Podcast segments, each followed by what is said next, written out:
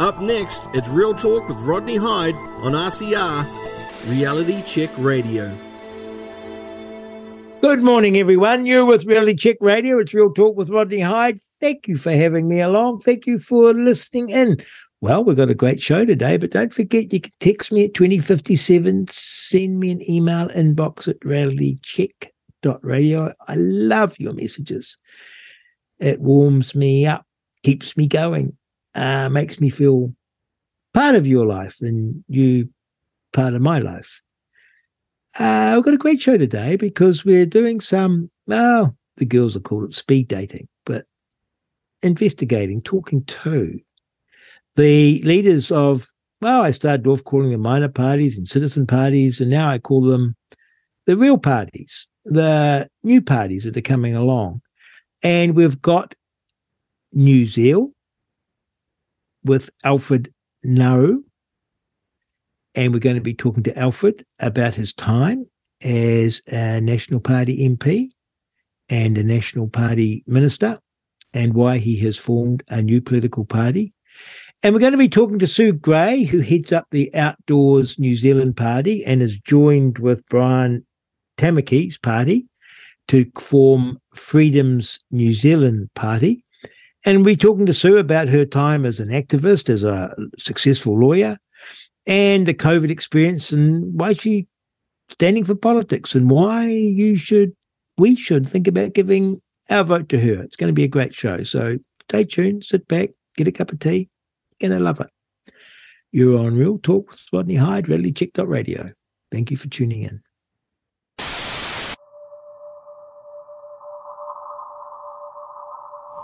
What I want to achieve with RCR is conversation and I think we have lost the art of conversation. With RCR, I just hope that people can learn that we can all be different, we can have our own opinions, have our own views, and have those conversations in a respectful way because respect needs to be given, and needs to be earned. And I think that we can prove that people of all diverse perspectives, ages, opinions can have a platform and we can work and talk together. And so that's what I hope we get to achieve with RCR. Just independent thought, alternative thought. And I, I expect that I will be castigated by many people for offering different opinions. But you know, as I've said before, there is no such thing as a wrong opinion. Opinions are like noses, everybody's got one. The exchange of views, fair debate, no cancelling, no interrupting, no aggressive responses. We want to hear what people have to say, whatever side you're on. And the listener, the consumer, with that information, can make of it what they will. That is the mission. It's a good mission. Thanks for tuning in to RCR, Reality Check Radio. If you like what you're listening to, or even if you don't agree with what you're listening to, then get in touch with us now. You can text us with your message to 2057, that's 2057 or if you'd rather email us, you can at inbox at realitycheck.radio. We would love to hear from you, so get in touch with us now. You're listening to Real Talk on RCR, Reality Check Radio. You're on Reality Check Radio. It's Real Talk with Rodney Hide, and we're continuing our series interviewing, well, I've started up calling them the minor parties, and I thought I'd call them the citizens' parties, but now I'm calling the real parties. Actually, the parties standing for election this uh, election, standing for office, standing for your vote this election, who actually have real people uh, in them and funding them and asking for your vote, not uh, what would we call them, sock puppets um, not the robots uh, that we have from the old parties that are already in parliament. And I've got to say, I haven't come across one of the real parties that doesn't deserve to be in parliament. Oh my goodness, they've been, without uh, exception, very, very good, very principled, very valued, and outstanding compared to what we have in parliament, which is just the same old, same old. And today it's a great pleasure of mine to introduce you to Alfred Ngaro. He's going to correct me if I get it wrong. uh, who is standing as the leader of a party called New Zealand, which is a great name for a political party, New Zealand, but New Zealand with a New Zealand. And Alfred has been an MP, been a minister, so he knows of what he speaks. Good morning, Alfred. Good morning, Rodney. And look, it's a, it's an honour to be here. I actually think, uh, if I can remember right, you actually had uh, you were calling us the elephants in the room. Do you remember when you talked about this? You actually said that the true elephant in the room actually is about the minor parties. Yes. And I remember you you talking about that because there's a window of opportunity in our political history uh, like never before, where actually these minor parties are actually where the topic of conversation needs to be. So, hey, so honored uh, to be able to be here with you, uh, and great to have time uh, to speak with you this today. No, well, it's my pleasure. I agree with you, and I don't buy for a second. No one should buy into this wasted vote argument. That is a tired old argument pushed endlessly by what I call the legacy parties and the le- legacy media to reinforce the status quo. If there's a party out there that you'd like to vote for them, give them your party vote. And don't worry about them making it over the threshold or not. I'll tell you why. Because you've registered your vote with the party that best articulates your concerns, and the other parties and even the legacy media will have to take that on board more particularly, it's a self fulfilling prophecy. If you say, oh, well, I'm not going to vote for the party I really like because they won't get over the threshold, it's that sort of thinking that has condemned our democracy to what I'd call a professional political class and prevented citizens from entering our parliament and giving it a much needed breath of fresh air and a shake up. So don't for a minute think, oh, well, I'd really like to vote for New Zealand, but I really want to get rid of Labour. And so I'll vote for, I don't know, Winston Act or National. Well, um, I tell you what, that probably is a wasted vote because nothing much is going to change. and it's this point when you vote for a, a, a party that doesn't make over the threshold, sure, your vote doesn't count. But your vote doesn't count if you vote for National Act or Labour in a funny way, because no election campaign is decided on one vote ever. It's the mass. And so, what you should be doing when you vote, in my humble opinion, is vote for the party that most aligns with your values and that you'd most prefer to see in our parliament. Now, Alfred, tell us about yourself because it's a big thing to head up a political party. It's a big thing to strive to get back into parliament when you've already been a parliamentarian. So tell me, you are a Cook Islander. Tell me about that Cook Island bit. So I, uh, both my parents came from the Cook Islands, and they came uh, in the early '60s. It was part of, as you know, uh, Rodney. At the end of the Second World War, there was a labour shortage in New Zealand. There are three countries in particular that we have a political relationship called the realm countries. In other words, they are self-governing but in free association. Cook Islands, Niue, and Tokelau. So my parents came from the Tokelau. They've got New Zealand passports, and they came into New Zealand to help fill that labour shortage. My mum was a cleaner. My dad was a labourer. They um, found each other at the Orange Hall. People who know back in the day, it was the nightclub of the day, and they came there.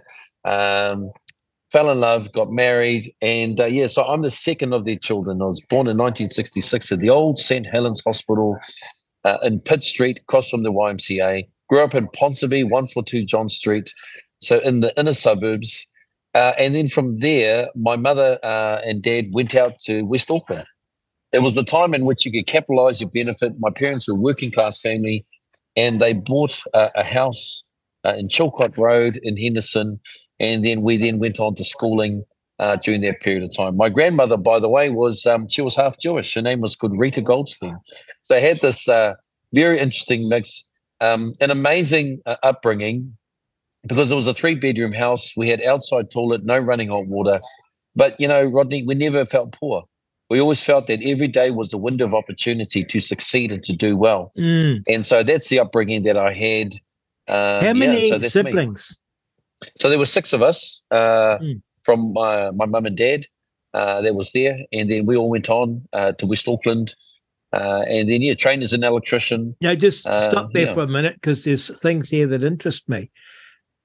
You're gonna um, think I'm even stupider than you already think. Is the Tokelau's part of the Cook Islands?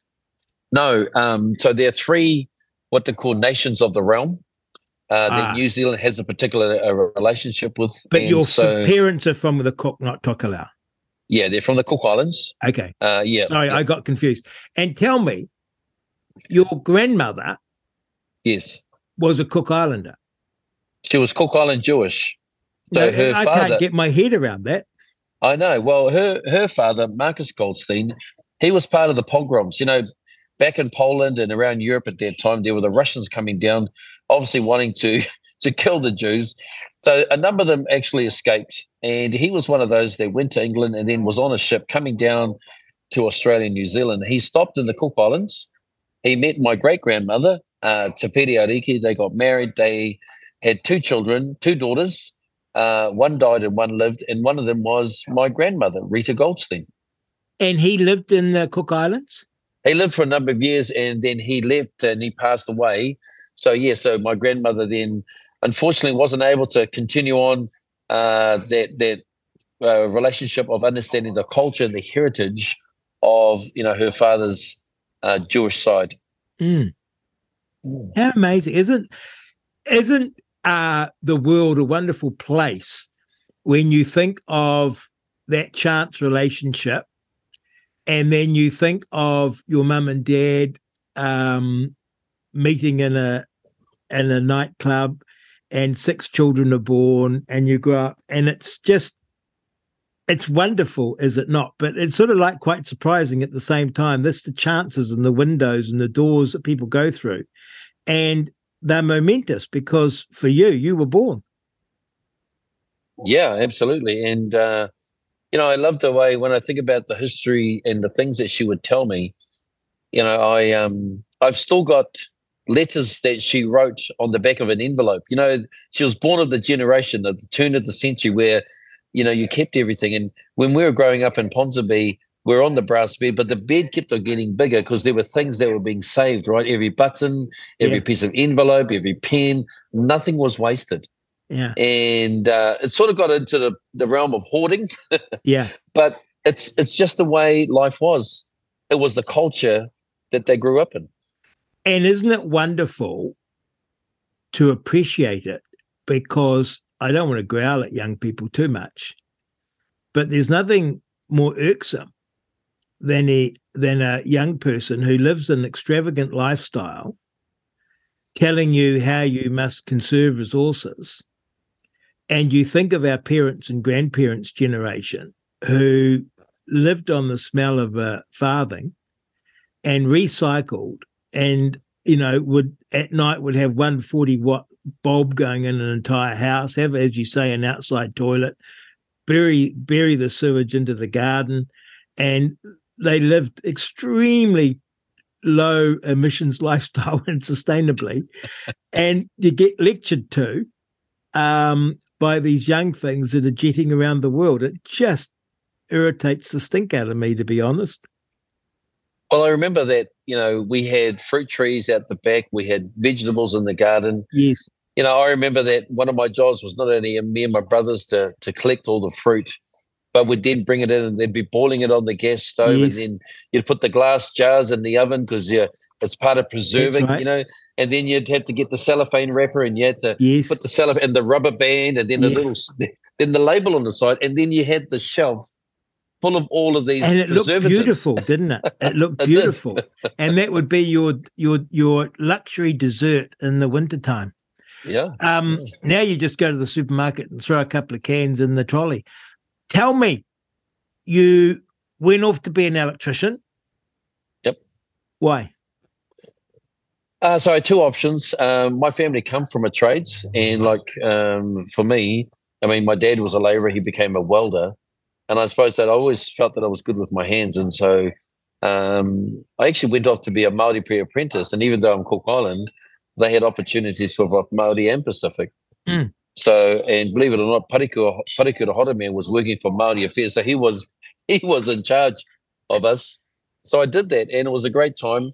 I went to the hostels in in uh, in Domit and Epsom, and then I then from there I went on to to then actually go with uh, Jim Cater Electrical in Avondale. So yeah, I just felt that I just I thrived. I enjoyed it. I, I enjoyed the thinking and problem solving that came uh, from that. And to be honest, Rodney, it's it's held me in good stead because part of electrical is actually reading schematic diagrams. In other words, when you've got the complexity of a situation, you've got a fault that needs to be found. You then track and trace that, and so systems thinking became part of my DNA. Mm, mm. Well, um, you clearly got good heritage because you look about 35 and I've worked out you must be about 57. So yeah. um, you've you've got remarkable youthful looks and outlook. Now, how did you go from being an electrician to standing for Parliament for the National Party? Well, I actually went on to become a pastor. I did a theological degree, and my wife and I we ministered in Glen Innes and Panmure. Uh, she was a counsellor, so um, we've been married for 38 years now, and I've had 38 years of unsolicited counselling. So emotionally, Rodney, uh, I had already been prepared for Parliament, right? Yes. So, which I needed that. Um, at the end of 20 years, were, were you were you a full time pastor? Yeah, so I was pastoring in a church, and at the same time too, we ran a trust, and in that trust we had a kindergarten, food bank, op shop. Um, we delivered counselling services, youth services as well. So our heart was actually about serving our community uh, we got involved in education and housing and health. And so we just had a real heart to actually help. So help community me, help me here. Help me here. You grew up a Christian? Yes. And which particular denomination? Well, I was in, we grew up in the uh, Presbyterian Church, the originally yes. PIC Presbyterian Church. Yes. And then it was actually, my life changes that because the foundations of prayer and reading the word were important. Um, but then it, there came a moment where I realized that actually the foundation is something to build on.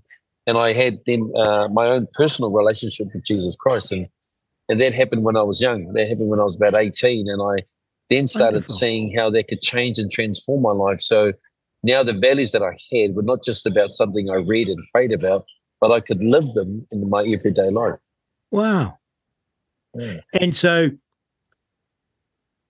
you started your own ministry? Well, we, we passed it through the church. through the Presbyterian it, church? No, we went after Bible college. We went to a community church out in yes. Glen Innes called Tamaki Community Church. Yes. Uh, yeah, and that's where we were for, for almost 20 years. Yeah. And when you said you serviced your community, was that a geographical community in Glen Innes, or did you regard it as the Cook Island community? How did you perceive the community you were serving? Uh, it was all all people in the community. So it was a the geographical community of people inside Glen Innes. Uh, and then we also too found myself also to the wider region of Auckland. Mm. So uh, during that period of time, I was then also too with the Auckland District Health Board and the CFAC committee. In fact, Wayne Brown was the chair at that time. Yeah. Uh, I then also too was, I suppose, people started to see my ability to be able to analyze, to to bring leadership and understanding, and to bring other alternatives, and not just about how to fix problems with people, but actually how to help people find solutions, even to their own issues and problems that they were facing and and that's probably my point of difference. Mm. You have children? Four adult children and two grandchildren, three my boys goodness. and one girl. Mm. Now, forgive me, but I imagine being a, a, a minister and working in the church doesn't pay great. Like you'd be watching all your colleagues, electricians, people that you're in the community who are working and they have a lot of money. And I imagine you you and your wife got by on a lot less with your family because of your chosen profession serving the community. Did you find that hard? Uh, yeah, we did find that hard. We not only had our four children, but for a period there, we also looked after three nieces. Uh, had my father-in-law with us, who was unwell, But you know, part of the culture that we come from is that you know family and community are important, and so uh, it was a season in our lives. It was difficult. It was challenging, but sometimes the best of who we are comes out in the hardest of times. And mm. so we built character around resilience, how to preserve things, how to be disciplined, and how to be focused, while still loving and caring uh, for our family and to the people in in our community in whom we you know we love. Mm. And did you regard your work in the community as being directed by God and serving God? Oh, very much so. You know, it was very much. Uh, I suppose that when people have said to me, "What is it about what you do?" and and I said, I suppose that we learn two things, especially in the New Testament: love God and love your neighbor. Mm. You know, it's it's quite simple. And so, the more we love God, the more we learn to love our neighbors, to love the people around us. Uh, the more that we could see that the gifts that we've been given are things that we can share and help other people. And so, you then act with a spirit of generosity. Uh, and so, all of those have very much been part of who we are, uh, mm. and now it's been passed on to our children. I've been very fortunate, Alfred, because I have been, I've had the prayers of a lot of listeners and, um, and support. And I'm a very recent Christian. And I never thought I'd ever say those words. And it's wonderful to me. It's the most wonderful thing. I can't even articulate that, but I think you know what I mean. I think listeners who are Christian know what I mean. And um, in fact, I'm tearing up just describing it. But as a recent Christian and a new Christian, I can't help but look out upon the world and find it so godless, so valueless, so so without purpose. And now I see all the problems in the world that I saw as disjointed and disconnected as one problem. Does that make sense? It does. And one of the things I, I felt that even in my transition from uh, being a pastor to being a politician uh, happened because I really believe that darkness is purely the absence of light. Yes. And so when we walk into those places, if we know the light of the love that God has given to us, yes, um, then we can bring that. And I remember that as a young child, and when I was going to Sunday school, is that you know we'd sing this, their song, you know, my God is so big, so strong, and so mighty. And then the challenge for me was the question: um, then how big is your God? Is he the God of the Bible you've read? Is he the God of the of the prayers that you've prayed? Is he the God of the reality that can shift. If he can shift your heart, can he, you know, transform your home, and could he revive the nation? And I suppose that's that's the conviction. We call it a conviction, as you know, it's it's what we believe in, is that we walk into. And I can say, Rodney, you know, I've seen significant shifts happen uh, around me um, because of the change in my own heart mm. uh, that has allowed for others to change. Yeah, me too. In a short time. Now, did you tell me about your getting approached or approaching uh, to become a candidate. How did that work out? How did that happen? So I was at a National Party fundraiser. Never been to any political event before. Um, Sam Lotu-Iiga had asked me to say the prayer at the end of the event. And as I was about to go up, um, my wife said, Look, just one job, sweetheart. Just say the prayer and nothing else. And I said, I am always your obedient husband. I went up and I said, Ladies and gentlemen, my job is just to say the prayer. But I thought I'd like to say one thing. And I said, All night I've heard about left and right, red and blue, Labour and National, this policy, that policy. But the truth is, it's uninspiring. And it's uninspiring because I haven't heard a vision that captures the dreams and aspirations for me, my family, and even my community it's uninspiring because I haven't then heard a set of values that would drive that vision. It means that you mean what you say, you say what you mean. And so I said that, um, so could we say a prayer like this? And I'd ask that you keep your eyes open. And I said, Father God, I pray that the political leaders of our nation, that you would open the eyes of their heart, that they will speak with a vision that captures and inspires the dreams and aspirations of our community and our people. And could they mean what they say, say what they mean, and could their word be their bond? If they got it wrong, could they have the courage to come out and tell us that they tried but they failed? We may not like it, but we would respect them. In Jesus' name, amen. As soon as I did that, I actually got a standing ovation. I actually thought I was going to get kicked out of the of the function. And John Key came across and said, um, Who are you? And I said, I'm just a guy saying a prayer. And he said, No, you're a guy that should be in Parliament. Wow. And that really began my journey of actually coming in to Parliament. And not because I wanted to. In fact, I had no ambition, no desire, never been involved in any politics or studied politics or been a part of any political party. But when someone said to me, You're the perfect candidate because it's the House of Representatives. And if you could represent the views, the values, and even the vision of a community, your community, then that makes you the perfect candidate. And so that was my beginning of my nine years in Parliament. Wonderful. What a wonderful story. And to be approached by John Key. So you stood in a seat and got in on the list, I'm guessing? Yes, and so I became a list only MP in 2011. Uh, I was honoured to give the first address and reply, and you'll know this at the beginning of every term of Parliament. Mm-hmm. Um, John Key, the Prime Minister, approached me and said to me, "I'd like you to do that on behalf of us as a, you know, as a party, as a Parliament." And so I was honoured to be able to do that and to give that address and reply. And uh, it began, I suppose, my journey where I then took the attitude of an apprentice. And so I decided that it's like, you know, the first job you get as an apprentice is sweep the floor and make the cup of teas. That's what people say. What are you going to do? I'm just going to sweep the floor and the cup of teas. In other words, no agenda, just simply to serve, to look, to learn, and to listen. And as I took that, what I found was that people realized they didn't have an agenda, uh, Rodney, doors opened. And so I had opportunities to learn from, you know, uh, Bill English as the Minister of Finance about financial fiscal responsibility. I got an opportunity to be able to, to look and learn about education and pedagogy and so forth, health, infrastructure, housing. And so I built up a knowledge, but more importantly, I suppose I built up trust within the party. And then when Bill English became the Prime Minister, he invited me to become a cabinet minister under his leadership. How wonderful. Hmm.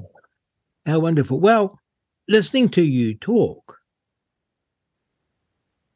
I can well imagine John Key and Bill English picking you out for high office because um, you carry a conviction and an intelligence and an understanding, which is, shall we say, without being disparaging, somewhat rare in Parliament.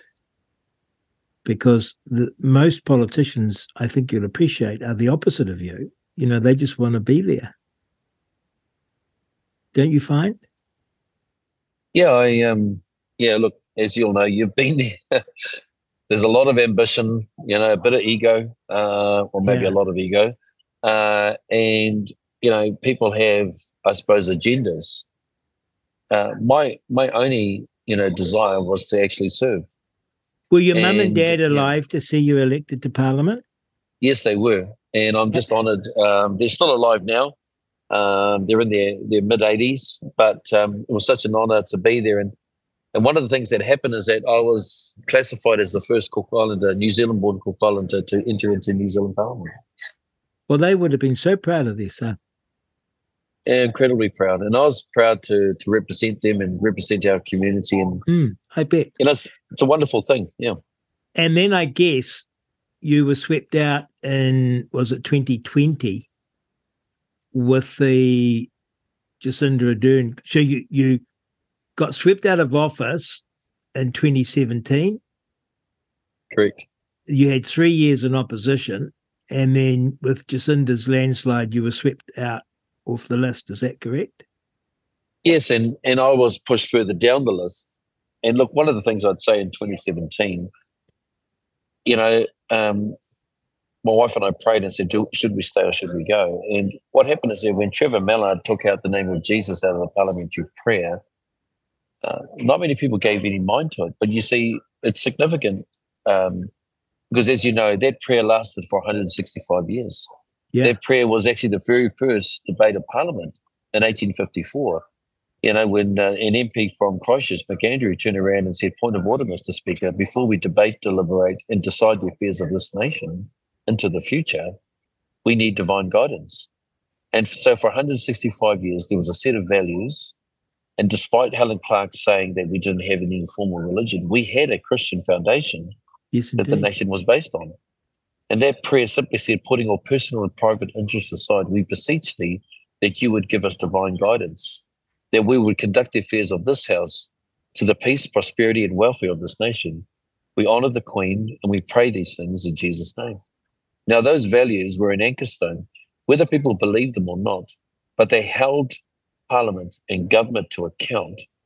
And as soon as they were removed by Trevor, rephrased as some sort of new age sort of statement at the beginning of Parliament, we've seen an acceleration over the last five to six years of values and ideology that no longer retain the very values that our democratic nation was founded on.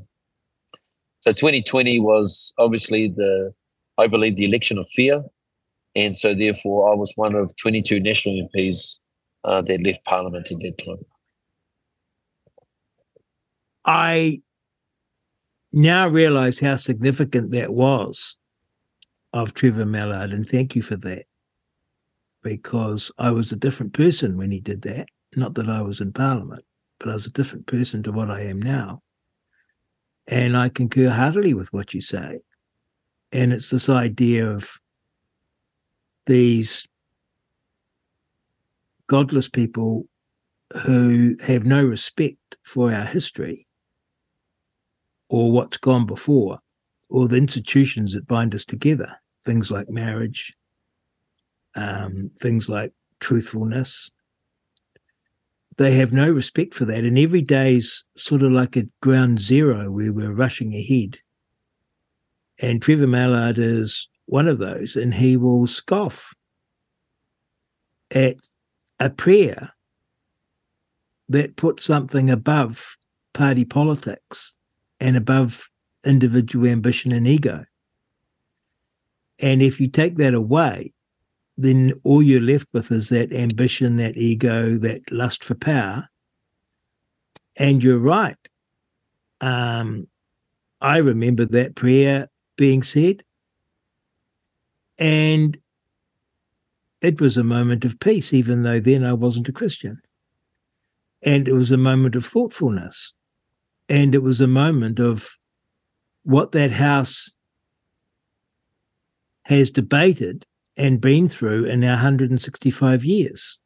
And so it put your day into context because you'd think of World War One, World War Two, those momentous moments. But to Trevor Mallard, it's all about getting rid of that and the crazy people we've had in power. And it's we've lost such a lot, Alfred, haven't we? We have, and you know, the demise we are in a country didn't happen overnight. No. And uh, but what it did is that once we lost the values, the anchor stone, then we've run adrift, and so therefore, as you know, euthanasia got you know Yes. accelerated, uh, abortion law reforms got accelerated. Uh, and then when I was out, we had conversion practices, non-binary gender. I mean, it's just an incredible Incredible. uh, acceleration of you know legislation and law that actually has opened up i suppose some of the greatest concerns we have as a nation yes. now having to try and define things that never needed defining and rather than accepting things that were black and white we've now got 150 shades of gray where Yeah. we're uh, confused frustrated uncertain uh, yeah and it's the condition we are in as a nation we can't even say what a woman is. Mm. So you left Parliament. What did you do on leaving Parliament? So one of the things that my wife and I did, we thought, well, we'll just ride off into the sunset, do something else. But we felt that, you know, from a faith perspective, that the Lord was was leading us to begin to pray for Parliament, to pray for gov- pray for government. And so we just began to to intercede to pray. It was also a good time for both my wife and I. I'd been away for nine years, and as you know, you lose time with family. You And it was a way of actually just spending time together. I mean, lockdown obviously had that moment. There were some funny moments though, um, Rodney, that I'd you know I'd get up and she'd look across. Oh, you're still here. she'd got used to me just being gone, and yeah. then she'd say to friends, "Well, what's it like having Alfred home?" Well, it's sort of good and bad. I mean, the good thing is that he's home, but the bad thing is that he's so opinionated. Yes. And I keep telling him this is not Parliament now. This is not. I, am I'm, I'm the law here. Okay. Yeah. Yeah. I'm the, the home. so, you know, it was wonderful for our, our marriage and our relationship to spend some time, you know, uh, that again together. And at the same time, too, we just learned how to pray and intercede for you know, our, our parliament, our government, bringing the experiences of faith and the experience of our politics uh, together and then uh, focusing on that. We did a lot of work around um, Maori leadership, uh, telling the other side of the story of the gospel story. You know, from 1814 Samuel Marsden, but then hearing the other sides of the Maori story about the significance that it's played uh, in regards to peacemaking in the nation. You know, from everyone from Ngati Porou to up in Ngāpuhi, um, Tamihana in the Waikato area. And you can see that our history and our heritage has so much of this Christian faith, while others sort of look at it in a negative light, there's been so much to be proud of that is a so foundation much. stone for us. Mm. So much, so much. Um, and you made a decision not to stay with National and offer your services to National again, but to start a new political party. Why was that? Well, when I was interviewed about that, I said that, you know, I had moved away from National. National had moved away from me and all the other conservatives.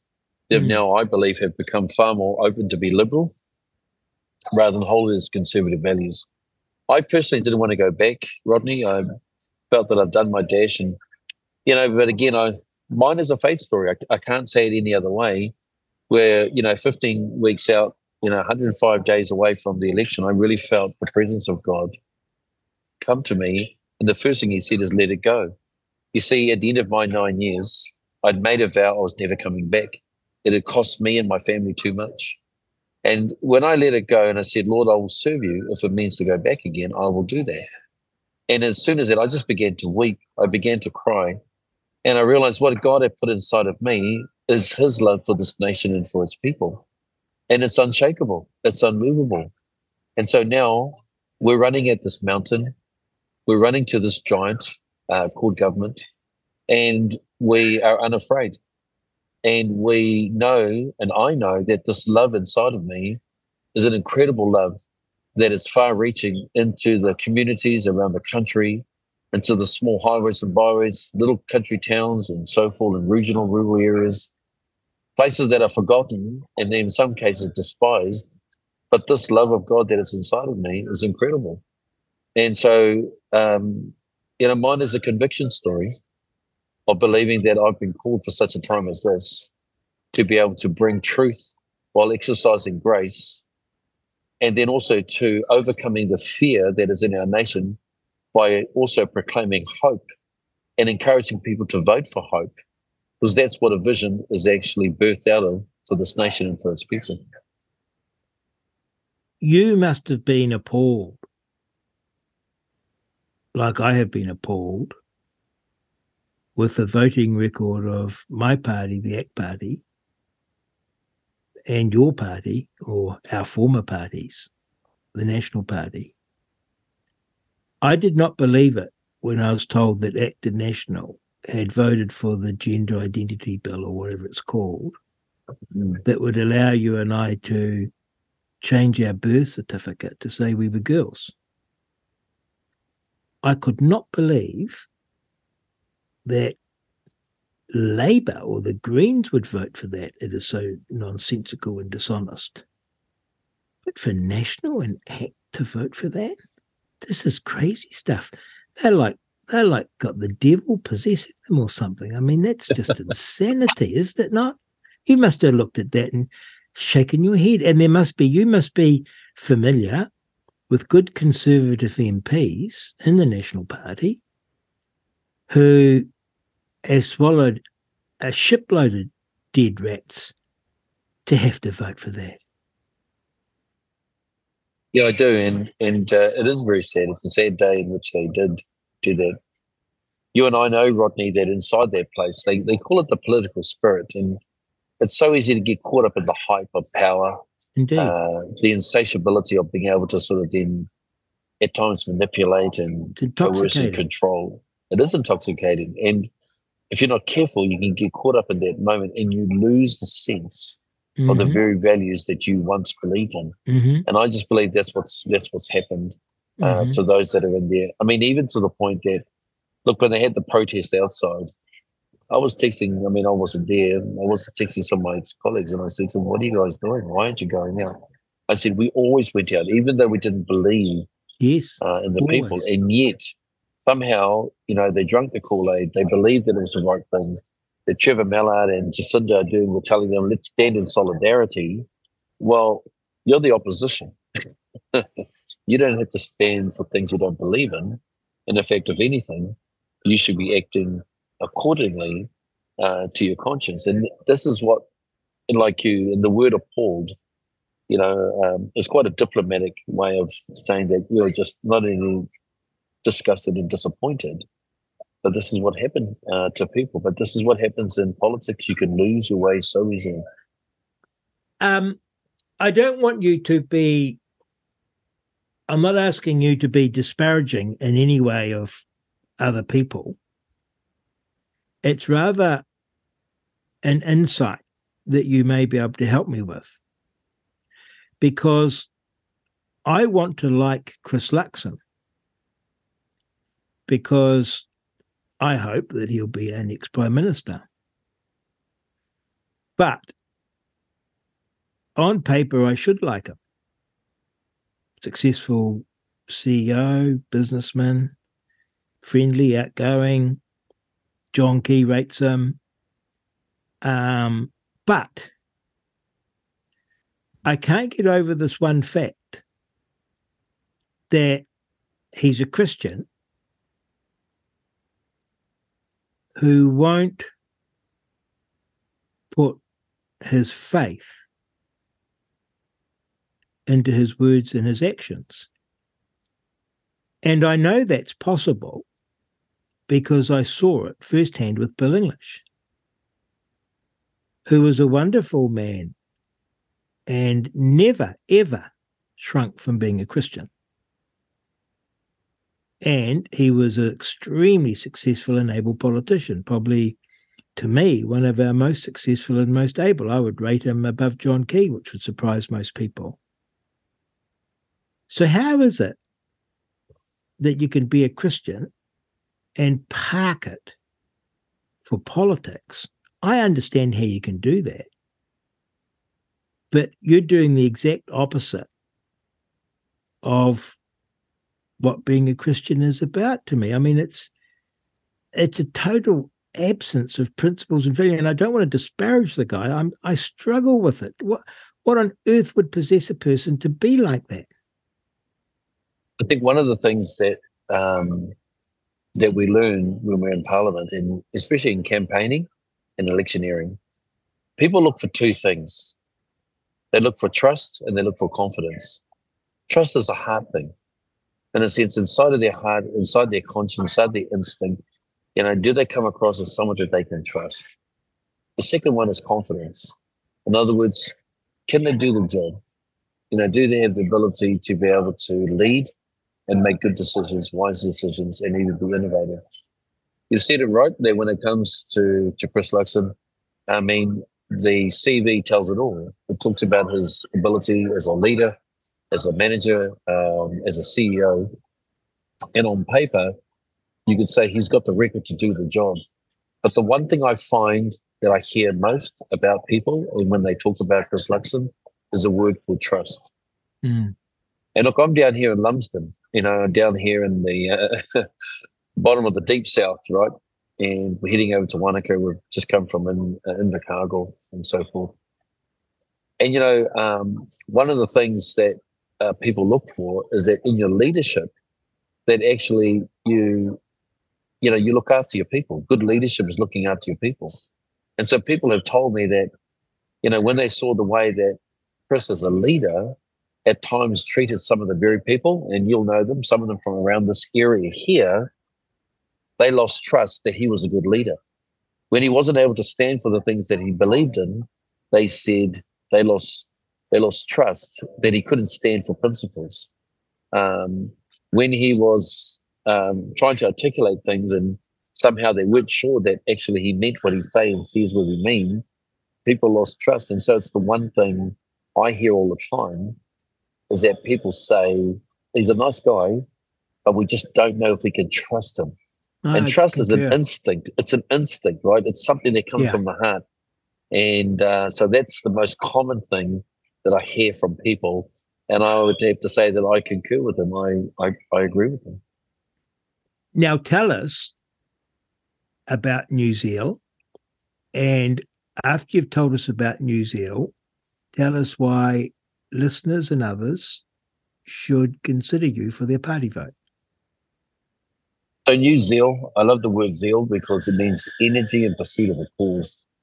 Uh, New Zeal, um, we set this up because we just believe again it was a conviction from our heart to actually be a party that represented a set of values in the political landscape. You know, there is a position for political conservatism and conservative Christianity that becomes really important. So we're a political party but we've got strong Christian conservative values. That's who we are. We're unashamed of those. Uh, so we serve all New Zealanders, but we believe that we are called to present ourselves as an alternative inside that landscape as well. Uh, the things that I suppose that for us that in our values, uh, we talk about the family being critical. Now everyone talks about the family, but experience will tell me when I was a minister, that at the moment we removed the family from the center of our policy framework. Yes. And so we're now seeing unconsented uh, opportunities by Ministry of Health, Ministry of Education, and so forth. When the vaccines came rolling out and they wanted to vaccinate the children, they actually went to the schools and said, You can be as young as 12 and you do not need the consent of your parents. Now, this is what happens when you remove the families from the center of your policy framework. And that's the point of difference having been there we can talk about our priorities with intelligence and it tells you about the how. We're talking about farming. You know, I was talking to farmers well before, you know, even setting up a party over two years ago. Uh, I had a relationship with farmers, seeing the burden of compliance because we've created a blame culture at the moment. And rather than our farmers feeling like they were the heroes of our economy, producing food for our families, they've been now, now been made to feel like the villains. And now we've got an ideology that's actually putting the burden of blame on our farmers, our food producers, uh, for all the things around you know pollution and, and climate change and so forth. So for us, we want to advocate for and work with our farmers, who are the most emission efficient food producers in the world. Uh, we talk of, about the future and education, and we know that at the moment we've got education which is struggling to be able to educate our kids in some of the basics of reading, you know, writing and even mathematics, there's extracurricular activity that's actually the role and responsibility of the family, not of the schools. So we want to remove that extracurricular activity and we want to reintroduce parents as first teachers. You remember that acronym PAFT, that becomes important. So that's what we're doing. We're providing these as, you know, these are very simple but foundational principles and policies mm. that are really important. We talk about finance. And so for us, fiscal financial responsibility is less about money and more about attitude and behavior. And you know, Rodney, we used to call it the public purse for a reason, because it reminded us that, you know, this fiscal envelope was made from the taxes of hard earning Kiwis, from cleaners to farmers to business owners. And that's where the contribution. So we were we were conscious that whatever decision that we make need not be wasteful. Always sought the best outcome for the people. But we've seen over the last five to six years, incredible wastage because we've forgotten that it's a public purse. Inside our finances, we also know that the backbone of our economy is our small to medium enterprises. I came from that sector as well in construction. So we want to back up our SMEs, 550,000 of them, especially in the first five years where they've got the biggest fallout rate, especially around provisional tax, GST, and PAYE. We want to provide backup office support in finance, legal, and HR and at the same time, too, one of the things that I, I know, and we talked about it when I was in National as a minister, was our contribution to research and development. Innovation is the key to actually allowing our economy to thrive and to grow. And so for us, that's crit- uh, critical as well. And so we want more investment in innovation, uh, R&D, not just for the corporates, but in particular for our small to medium enterprises. And the last one is around freedoms. You know, we know at the moment it evokes such a powerful emotion. So we believe that it's important, and New Zeal will actually stand for the freedom of speech, will ensure there's freedom of, of religion, and also to the freedom of choice and conscience. And so those things are critically important uh, to us. To answer the question that you said in the last part, which is about why why would listeners, why would Kiwis, why would ordinary New Zealanders in New Zealand consider New Zeal? I'd ask that you would consider that when we think about trust and confidence, you've heard the conviction of my heart. It's not the ambition of thinking of status. Rodney and I know that you should never romance the stone of politics or of being a politician. It's an incredibly challenging uh, place to be in. So the conviction of my heart is simply to do one thing, which is to serve this nation and to serve its people to love this nation and love its people as well. That's the conviction of our heart. The second thing is about confidence. So that comes from being able to do the job. I've had nine years of experience uh, in the political arena. I've been a cabinet minister. I've got Paul Adams, who was three years with United Future, and Peter Dunne. Oh, yes, excellent. And uh, so that's 12 years political experience. We've got people in our team of 11 who've got experience in farming, education, business, and health. These things mean that we've got the competence to be able to do the job while experience that adds to it as well. And so that's our heart. This is our head that we're presenting to you. And when it comes to time, and people say that, you know, it's too short. You know, Rodney, you'll remember in 2002, Peter Dunne simply had a moment in time where out of the political noise, he spoke truth. And the sound of truth meant that in that short period of time, he went from a one man party to nine people in 2002 and entering parliament. Yes, and so we want to we want to speak a sound of uh, to resound the sound of truth and to give people hope. You don't have to vote for the lesser two evils because that's a vote out of fear, but instead you can vote out of hope. You can vote for your values because it's never a wasted vote. And when you do that, this is the return of a country that we are all aspiring and looking forward to as well. Uh, so my name is Alfred Ngaro. That's I'm the leader of the New Zeal Party, and, and this is what we're doing, presenting ourselves forward uh, to the nation. Well, you couldn't have done a better presentation for me um, to win my vote, Alfred. It's Reality Check Radio. It's Real Talk with Rodney Hide. We've been honoured and privileged to have Alfred Ngaro with us from the new party called, get this very clear, New Zeal, which is that energy for New Zealand. Oh. I couldn't imagine such a great presentation, Alfred. That was just wonderful. Thank you. And I truly hope and pray that you and your team get into our parliament because, my goodness, we need you and we need your team. And I wish you every success. And I'll pray for you to have the wisdom and the energy that you need for this race to election day and beyond. And I wish you uh, Godspeed. Thank you, Rodney. And can I just say thank you to you? Thank you for your heart. Thank you for your consideration and even mm. the depth of your reflections just during this interview. Uh, I have to say it's been one of the most calming, peaceful, reassuring, um, you know interviews I've, I've, ever had, and I just want to say uh, and I want to honor you for your service as well, mm. and thank you. Thank you, Alfred. You get out there, win those votes. I want to have you back as a minister. Oh, that's great. Well, we're heading off to Wanaka now, and yeah, we've been to quite a few small little towns, and that's where okay. where the people are saying that. So bless you. Thank you so much. And Rodney. bless your wife too, because she's giving up a lot for us. Thank you. Okay. Thank you. Bye bye, Alfred. Bye bye. There you had it. That was Alfred from New Zeal, new political party. Oh my goodness. Oh my God. How wonderful was that? We've had such wonderful presentations, but to me, top of the box. That's a man that we need in our parliament. That's a party that we need in our parliament. That's the leadership and the guidance that we desperately need. And just compare that presentation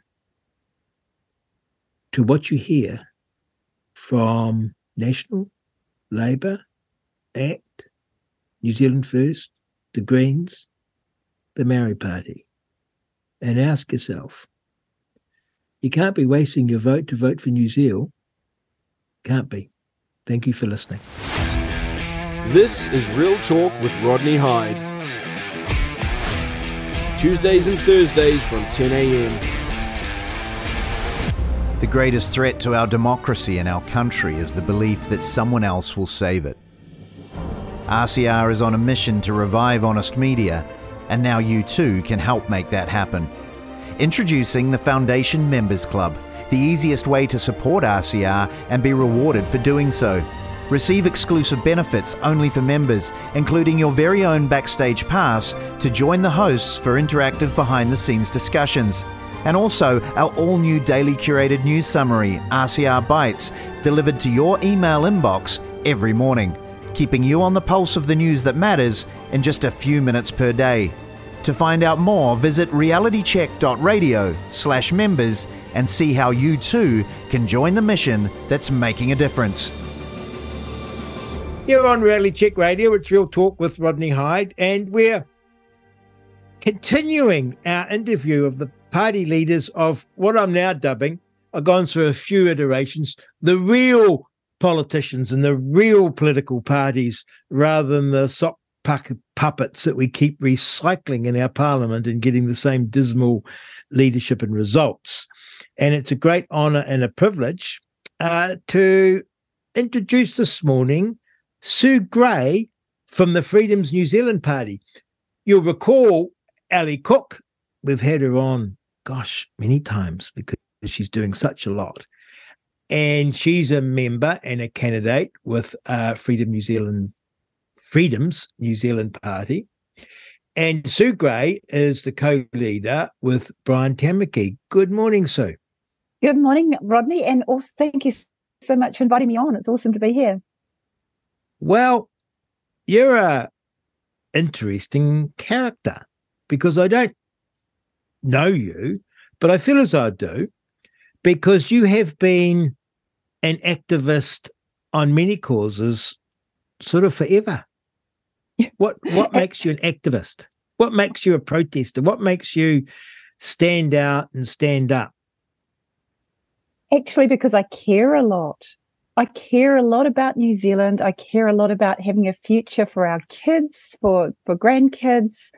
And I'm really sad about the direction things are going where power's being taken away from people and communities and it's being centralized and globalized. And a lot of the decisions that are being made are just not good for us. So I sort of a lot of people care. I don't mean to be rude, but a lot of people care, but they don't do anything. Like I sort of care, but I don't do much. But you're actually out there beating the drum. What gives you that extra push? Is it something in your upbringing? Is it a need to be? What is it? What? Yeah, good question. I mean, I've always been um, full of energy and I've always been really determined and I've always had to fight for everything that I've got. You know, I didn't come from a wealthy background or anything. I was the first one in my family that went to university. And I guess I've just learned that if you want something, no excuses, you've just got to get up and do it. Well, these days, of course, to put your head above the parapet and question the government and the dominant narrative, or shall we say, even the world order, is to not be criticized or abused, but to almost be decapitated. and the media, rather than reporting different views, has become executioner. Yeah, that's a pretty fair summary. And along with the government, working hand in hand to destroy people like yourself who are questioning government and suggesting alternative courses of action, you don't get reported any longer. You just get abuse. It's amazing to me to watch it's scary to me. Yeah, it, it is because you know I come from a background of of science, law, connected with people all around New Zealand and all around the world. Like I spend a lot of time listening to people and and tracking down different views on things because I always like to have a really good understanding of how everything fits together and, and what's driving things and who's calling the shots, who's paying the money, and and just why things are happening the way they are. And I think I do a huge amount of research and I try to be as not well independent. I mean, I guess I'm I'm never independent because I'm I'm standing up for the people that I believe in, which is the public. Um, but it it does never cease to amaze me how many people are willing to take fairly major pot shots at me. Yes. Um, when do you think it became next level? I, I, I, my observation is I can remember being dead against um, the whole climate change hysteria. And I could argue the science with anyone and the data and all the rest of it. And I couldn't make any headway. And in Parliament, I was just considered kooky. And then I got labelled a climate change denier and um, didn't care for the planet. But it wasn't and then I just didn't get reported about it. But it wasn't nasty, hmm. right? Mm. No one, no one went out to deplatform me, cancel me, execute me. But all of a sudden, it seems next level. And you've been active all through that period. When did it change, do you think? Oh, I mean, I've I've stood up against the system for a long time on lots of different issues, and it got pretty personal when I challenged the apparent bias of the former Supreme Court Judge Justice Wilson when I was. Oh, yes, that'll do Saxmere. it. And you won. and we won. Yeah. Um, the, the the, at, the the Supreme Court judge, just for everyone know, had to resign for. Correct me if I'm wrong not declaring an interest. Yeah, for um, he mentioned that he had racing interests with the lawyer for the wool board, but he forgot to mention that he was indirectly indebted. So on his salary of 430,000 a year or whatever it was, he couldn't keep up with his share of the costs. So he was borrowing money. Um, and the lawyer was basically paying as he went. So effectively he owed money. So the second time we went to the Supreme Court, they agreed that there was apparent bias and he should have recused himself. So we didn't have a fair hearing. He was in debt to the lawyer on the other side of the case and didn't recuse himself. Who was a partner in his horse racing stud. Oh my goodness me. Yeah. That was Bill Wilson. Well, he wasn't and, actually, he wasn't exactly indebted, but the lawyer and the stud had guaranteed the judge's borrowings. Okay, got it. Yeah. Got it. Well, that's such an obvious conflict and need to recuse yourself that, you know, the man in the Clapham bus or the pub would see that in a heartbeat. Well, we thought that, and we actually did the test at supermarket. You know, when you're queuing up at the supermarket and you strike up a conversation, what do you think? Do you think it's okay or not? And nobody thought it was okay, except the Supreme Court. The first time we went there, uh, the second time they agreed it wasn't okay too. So that's when you noticed it get personal. Yeah, well, at the time that happened, I'd been working for myself, but I started working part time for the government for the Department of Conservation. And so after my client filed back in the Supreme Court, I got a call from Al Morrison, who was the Director General of Conservation, who basically said, uh, We think you're conflicted, as in me. And I'm going, Really?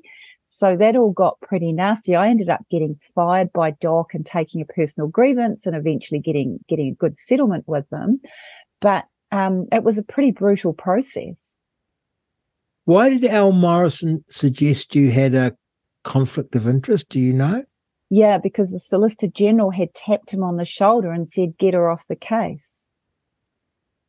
Get her off what case? Off the Supreme Court challenge. They wanted Oh, me. really? Yeah, yeah. There's a long history to all this. They wanted. Funny me- enough, I think I can recall you coming to see me when I was an MP about this case. Yeah, that could be right. Yeah. And I knew I knew the gentleman who you were representing on Saxmere. I've forgotten his name, but he was Peter Radford. that's right. And he had a Yep. great case Yep. against the wool board. He was a great entrepreneur and you Yep. were doing great work.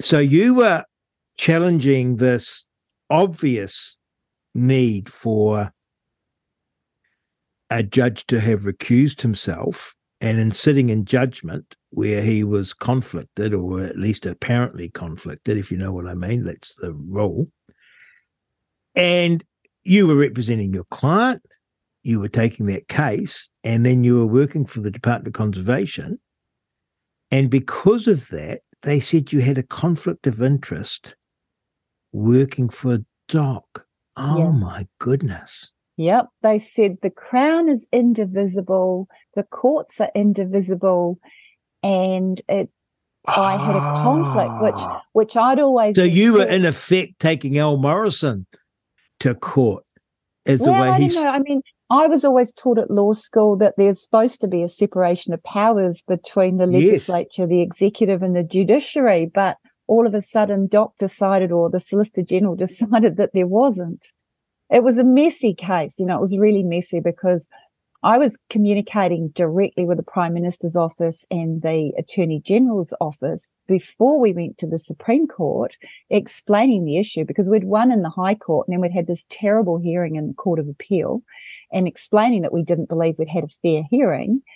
And and they wouldn't do anything. So the only thing left to us was to go back to the Supreme Court. And it was really unusual, you know. We went to the Supreme Court and said, look, we think that one of your judges who heard the case before he got promoted to the Supreme Court um, shouldn't have heard the case, and we want a rehearing. So it was That an is tough. extraordinary, unprecedented case. yes, big time. And he had to step down. He did. Um, he had to step down eventually, but he they, they covered him for quite a while. He continued to sit on the Supreme Court even after that, and he continued to hear more cases with the same lawyer. But I found out that eventually the Crown paid off all of those parties, or at least some of them, from those cases. They never publicly said that but I, I met one of the parties or one of the representatives of parties later on. Isn't it funny that in popular culture, we love the little guy standing up against City Hall. And in modern times, we particularly love the woman who's standing up against big corporations and big government and fighting for the little guy. And the media, the legacy media, present themselves as being the champion for the citizens. And yet the whole system closed around Sue Grey. Yeah. Well, actually, with Saxmere, the media wasn't so bad. So that No. was about 2008. Yeah. And in those days, the, the I mean, we were on front page stories in the Herald and, and the Dominion Post, and the press had a big story. I mean, there was even speculation whether it would bring down the entire Supreme Court. So the one that was the difference back then. The government hammered me, but the media were still pretty much on the side of the little guy. And the, in the start of the social media was definitely on the side of the little guy. And we had things like the NBR who followed it really closely in those days. They were Mhm. pretty much doing a story a day. There was so much happening. Um, but what's definitely changed over the last few years, and especially with COVID, is the media seems to have been bought off and they are now standing squarely with the government instead of standing with the people. And it's, I can't believe it's just the fund, the 50 million, as bad as it was that the media took it. Um, I don't think it can be just that. I just think that they see their role as being on board with, quote, the science, quote, true information, and they equate that with what government tells them. Yeah, well, it's definitely not good science what they use. No. Um, it's shocking science. I mean, I, I, after I, well, after I studied science and then I studied health protection, I used to work, my first job was working for the government, the Department of Health, doing contact tracing. And I can still remember the training session we had with the Medical Officer of Health from Wellington, Dr. Ellie Gardner, talking about pandemics and what you should do if there's a, um, a sudden pandemic or outbreak of disease. And, you know, everyone said, oh, get everybody home safely. And she said, no, no, no, no, no. You contain them. You contain them on site until you know what you're dealing with. The sick people. The sick people. Not and, the healthy people. Not the, well, well, at the very start, you contain them all because you don't know what you're dealing with. Mm. I mean, we actually, that's the funny thing with COVID.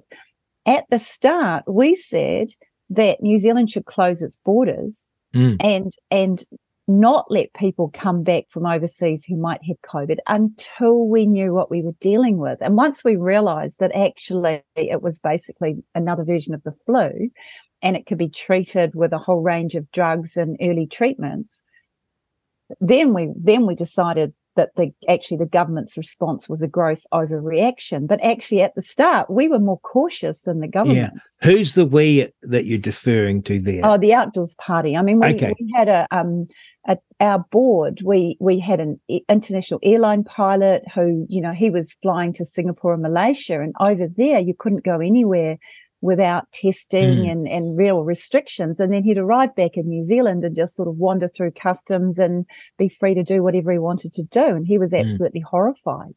So your your political party, the Outdoor New Zealand Party, of which you're the leader, yep. um, was formulating a position, and your initial position was okay for the out of an abundance of caution, let's just stop people coming in until we know what we're dealing with.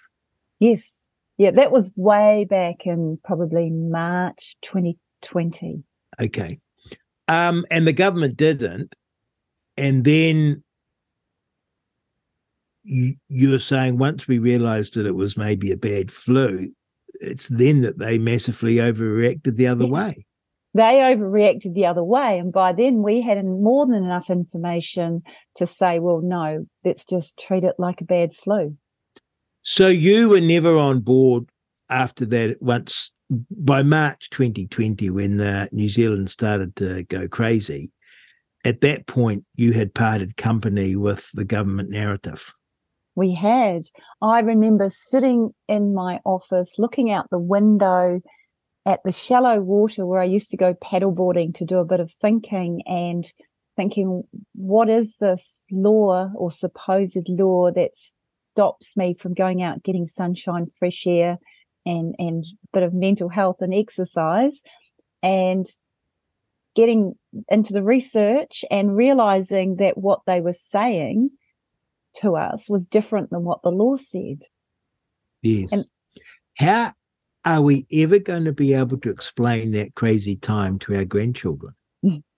I think there will be some good books. There's already a few movies, but yeah, sure. I mean, on the bright side, it's a great time of history to be alive. It's a great time of history to be alive. I have never been so challenged, so fundamentally, I like the word discombobulated in the hmm. sense that I was all at sea. I am to this day. Do you know, I used to love writing and writing policy prescriptions and here's a problem and here's what the mad government's doing here's what we should do do you know i can't write now because i feel as though i can't even diagnose the problem that we're confronting because that covid response so rocked my soul. Yeah. Because I no one could explain it to me. No one could reason it through. And it was like you were standing on a sinking ship and everyone just running around in a mad panic full of fear, clutching onto straws that they thought would save them, like a, you know, crazy little totem and you have to do this. And I wasn't trying to be difficult. I was just trying to understand because I could see that this was a big upheaval, like no other upheaval. Mm. And people would just get angry with me. You know, this is on a personal level. This isn't publicly. I I didn't do I was out of public life. It was so crazy. Yeah. It was really crazy. And it was really crazy because we weren't even allowed to talk about it. We weren't allowed to ask questions. Like people no. get so angry if you even tried to question something. And yet I was a bit like you. It was like there was a, a platform of marshmallow that we were standing mm. on, trying to sort of understand everything. And the more you looked into it, the more you sort of sunk down and there was nothing behind it. Um, and any other normal policy, I don't know, put GST up to 15 cents or cut GST or add a wealth tax or you know all the normal things that a government does. You know you have a debate and people put the story up and explain why and other people criticize it and then they'll go and do something stupid probably anyway but you can debate it. This was the biggest policy ever implemented outside of declaring war on another country. Um, ever couldn't be discussed. Well, I think I figured out why it couldn't be oh, discussed. Oh, please. Yeah. Well, basically, there was never any foundation for it. And it was an invention from, I mean, I've done, I try and do one official information act request a day just to mm-hmm. get information. And, you know, you don't always get good answers, but occasionally you do. And what's really clear, like it, it got me thinking when I went to a conference on, on COVID last year in Vienna. And people said, well, hang on, you've got a minister of COVID response in New Zealand. Why have you got a minister of COVID response? And I sort of thought originally because maybe it was a really big job. But actually, it was because the Ministry of Health and particularly the regulator MedSafe wouldn't give the information that the prime minister wanted. So what she did is she set up the Minister of COVID response under the Department of Prime Minister and Cabinet so that oh, wow. they could control the narrative. So on the one hand, you had MedSafe saying we're concerned about the safety and effectiveness, but then you had the Unite Against COVID platform which we never had any people's names, but it was run by the Department of Prime Minister and Cabinet and by the Minister of COVID Response, which is now the Prime Minister. They were saying it was safe and effective. And I've just got an official information act request back from the Department of Prime Minister saying that they had no responsibility for assessing the um, health issues about COVID. Like it's all insane. But it's, it's the insane. only way it makes sense is there were basically two lines within government and they didn't talk to each other. And it looks like they didn't talk to each other by design because the regulator wasn't saying what the prime minister wanted. Do you think Jacinda Ardern was extremely capable and clever? Or stupid? Uh, I think she was more like the sort of head prefect, and she just God. wanted to be the goody goody for Bill Gates and her international friends. That's my best call. And yes. she was basically prepared to throw our country under a bus to promote her own career. That's well, that's the only explanation I can think of. I think that too. And man, has she done a great job because you know she'll go on to have a glittering life. Um, I mean, in her soul, it must be twisted. Um, but it was brilliant propaganda like we've never seen before and an ability to look down the camera and tell complete porkies and then to destroy eminent people who had very good questions with literally just a flick of the finger. And to have the media eating out of your hand and hanging on every word. Oh my goodness. And then to sink the country, you know, beneath the water and resign oh, you know, I can't give it 100% anymore, and mm. head off and go and have a great life in the UN, shutting down free speech now for the whole world. Yeah. It's extraordinary. It's scary stuff. It's, Now, it's scary how people couldn't see through it. Like, apparently, very few people could see through it, or if they could, they weren't prepared to say anything because maybe they were afraid or whatever. What do you, why do you think that is? Why do you think, look, for my part, I pretty much, if asked, I'd always tell the truth. And back then I had some radio slots I did until I got no longer asked. And I got asked about the COVID and I went nuts. And I had a whole lot of people email me saying how um, what a fresh breath air it was to have someone say it was nuts. But I didn't, I was out of public life and had no wish to return. And so I kept my counsel. And so on everything. But what I don't understand is I had very good friends. I had people who I would have thought had exactly my political principles and values. I had my own political party, the ACT Party, completely fall through for it, Mm. And to regard me as a bad person who's stupid and who never once would inquire to find out why I might disagree with them. But why is it that there were you, me, the protesters that we met from across the political spectrum, from across the socio-economic spectrum, all races, all religions, coming together and saying, we don't buy this. What was it? What what was it in your view that made us not buy it? I think it was courage. I think New Zealand's Mm. got this huge problem with what I call the golf club syndrome. And nobody nobody wants to be embarrassed at the golf club. Mm. Nobody wants to be the first to question something in case their friends laugh at them. And it's a massive problem, you know. Hey, I don't care if I'm wrong about something. It's much better that we talk about it. And if I'm wrong and I'll listen to what you say and I might learn something and I might change my mind. But this idea that you can't say anything in case you might be wrong puts us in a, in a huge hole. I mean, it, it makes it really difficult to work through issues. What Well, we did in Nelson, we um we right from the very start of COVID, we used to meet at the supermarket at every Saturday at noon with our protest t-shirts and and whatever. And we'd we had a few banners that were like two meters long, so we could hold them in the queue while we were waiting at the door. You know how you had to queue up outside the supermarket.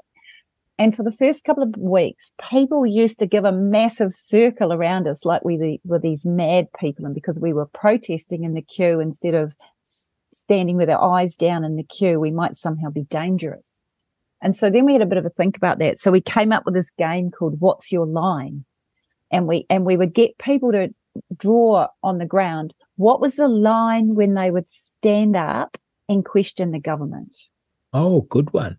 And how far would it have to go? And interestingly, a lot of people wrote compulsory vaccination. And Yeah. so this was way back in, in March 2020. Well, you couldn't even contemplate that it would ever come to that. Well, we, some of us were concerned because we'd seen a whole lot of different things that have been written and speculated, but it certainly was, was a possibility, not a probability in hmm. those days. Can I just jump while we're having this thing too, we've had the wonderful Ali Cook on, and we know she's a candidate for you and your party, and we're going to come to all of that. But she told the story, and I watched the video of Damien O'Connor when you presented the results of your Official Information Act. And poor Ali, quite rightly and quite understand, understandably, reacted. Hmm. Can you, in your own words, tell us what happened? Yeah, um, I can't even remember what the question was now because we've done quite a few candidates meetings on West Coast Tasman. But basically, I started talking about the COVID response mm-hmm. and how the ombudsman had refused to give us the contract, but he had ordered the government to give us a summary of the process that they entered into in, in the process of the contract. And so what that confirmed is what we'd all suspected that the New Zealand contract was pretty much the same as the other international contracts that we'd seen for the Pfizer with Pfizer that clause 5.5 said that Pfizer did not warrant the safety or effectiveness of their vaccine because they had not completed long-term testing. Um, so, and and so at the same time that Pfizer had agreed that with the government. The government was telling the people of New Zealand that it was safe and effective. And, and so that was a complete, well, it was, they had no basis at best for saying that. You could say it was a lie because in having in saying that they were making it up Absolutely. Well, it was worse than that. They they were told uh, another official information act request. They were told by the Ministry of Justice that they couldn't claim it prevented transmission, and they couldn't justify mandates or any any pressure on people to be vaccinated unless they had really compelling evidence that it prevented infection and transmission, not just Ashley Bloomfield hoping that it did. So you you had that, and this was before they came out with the safe and effective and all of that. And Ali Cook is in the audience. You're explaining this that it wasn't like now presented, oh, well, you know, we didn't know back then what we did now. No, they knew. Ali Cook's 26 year old son, Bailey, is suffering myocarditis, myocarditis as a consequence of the vaccine. You explain that the government of what Damien O'Connor was a minister of, and what did he, what was his reaction as you saw? He sort of looked down, hid behind his hand, and then smirked. And what was he smirking about? I mean, we'd have to ask him, but I imagine he was feeling guilty. I hope he was I, feeling guilty. I think that's what it was. I suggested that with Ali that it was like it's the enormity of what they did. Mm. But and, you know, none of it was a an, a surprise. I wrote to them in March 2021. So just after the Pfizer vaccine had been given provisional consent by MedSafe with 58 outstanding conditions about safety and effectiveness. And I wrote to them on behalf of clients asking them how they could be proposing to roll it out to everyone in New Zealand over 16 when it only had provisional consent because yes under the Medicines Act, provisional consent meant that it could only be used for a limited number of patients. And we did that High Court case. Well, this is a great case. This is a great this is a great example because I've got a lawyer on. I'm excited. And not only a lawyer, I got a lawyer that took the cases because I'm not clever, right? But I knew that they couldn't know this was safe. I knew that the lockdowns had to be unlawful because I was aware of the setup of the Health Act. And I knew that the whole thinking behind it was you quarantine is about the people who are sick. Mm. And I remember saying to people, there's no way there'll be a provision in legislation that would allow you to lock everyone up. And I remember going back and checking on the Health Act. God, I first only time I've ever looked at a statute since I've left Parliament, and that was true. So I knew that was wrong. That was sort of obvious. Yep. I also could clearly see that it was a provisional usage. And again, I knew this just from sitting in Parliament and hearing people debate it. I'd never looked at the legislation, that that was for someone dying of cancer they've got two weeks to live. and a drug comes along that's not been tested, and the doctor is allowed to tell you, look, this is a new drug, it's not been tested, you've got no time to live, it might work. Yep, exactly. That was the clause or the section of the legislation or the spirit of the law that they used this vaccine on every New Zealander. Oh my God. Yeah. Yeah. Well, that was my thinking. And that's why we went to court. My client and lost. Was... Sorry? And you lost that one, right? No, we won. We won in court. And then they changed the law within 24 hours. So they called it an emergency law change. And um, David Parker, the Attorney General, said that it was just a technical change, removing the words for the restricted treatment of a limited number of patients. I didn't realize that. I'm sorry. Yeah. Because yeah. the one, there was the civil servant, the clerk, uh, assistant clerk of the House, who took them on the lockdown. Yep. And they had to change the law for that. Yep. Then you took them that they couldn't be using this injection under the emergency use clauses because it was only for people who are in dire need and on a limited basis, right? Yes. And you won that. We won. The judge agreed with us that um, provisional consent couldn't be used for everyone in New Zealand over 16 because that wasn't a limited number of patients. No and they changed the law. They went, I was just on Facebook telling everybody that we'd won the case, and messages started to come through to say the government had announced that they were doing an emergency law change. You think that the judges t- had tipped them off that it was happening, or they just it was public by the time they did the emergency? Oh, they, I mean, I they must have been anticipating it. I mean, I'd been saying it to them since March when I wrote. Yeah, it was an easy. It was like you don't you worry about the courts, but it was a clear misapplication. Oh my goodness, you won. Yeah. And they changed it. They changed that, it. That is that is a 180 degree change. They changed it. They told and they did it with only one reading, with no public submissions, with no um, Bill of Rights report, with nothing as far as I could tell. And those stupid opposition. Well, they made a bit of a token feeble effort. I mean, I sent them a whole lot of information as well. Um, Nick Smith and uh, I think it was Chris Bishop. I, oh, we sent them a whole lot of background so they had something sensible to say. And they still didn't say very much at all. And it all just went through, and everyone was like, oh, well, you know, COVID's so serious. We urgently need this vaccine. And yet, even before then, there'd been so much evidence that if you had a good vitamin D level, you wouldn't get sick. If you're already immune, obviously, you wouldn't get sick. There were so mm. many early treatment protocols that could get stop you getting sick.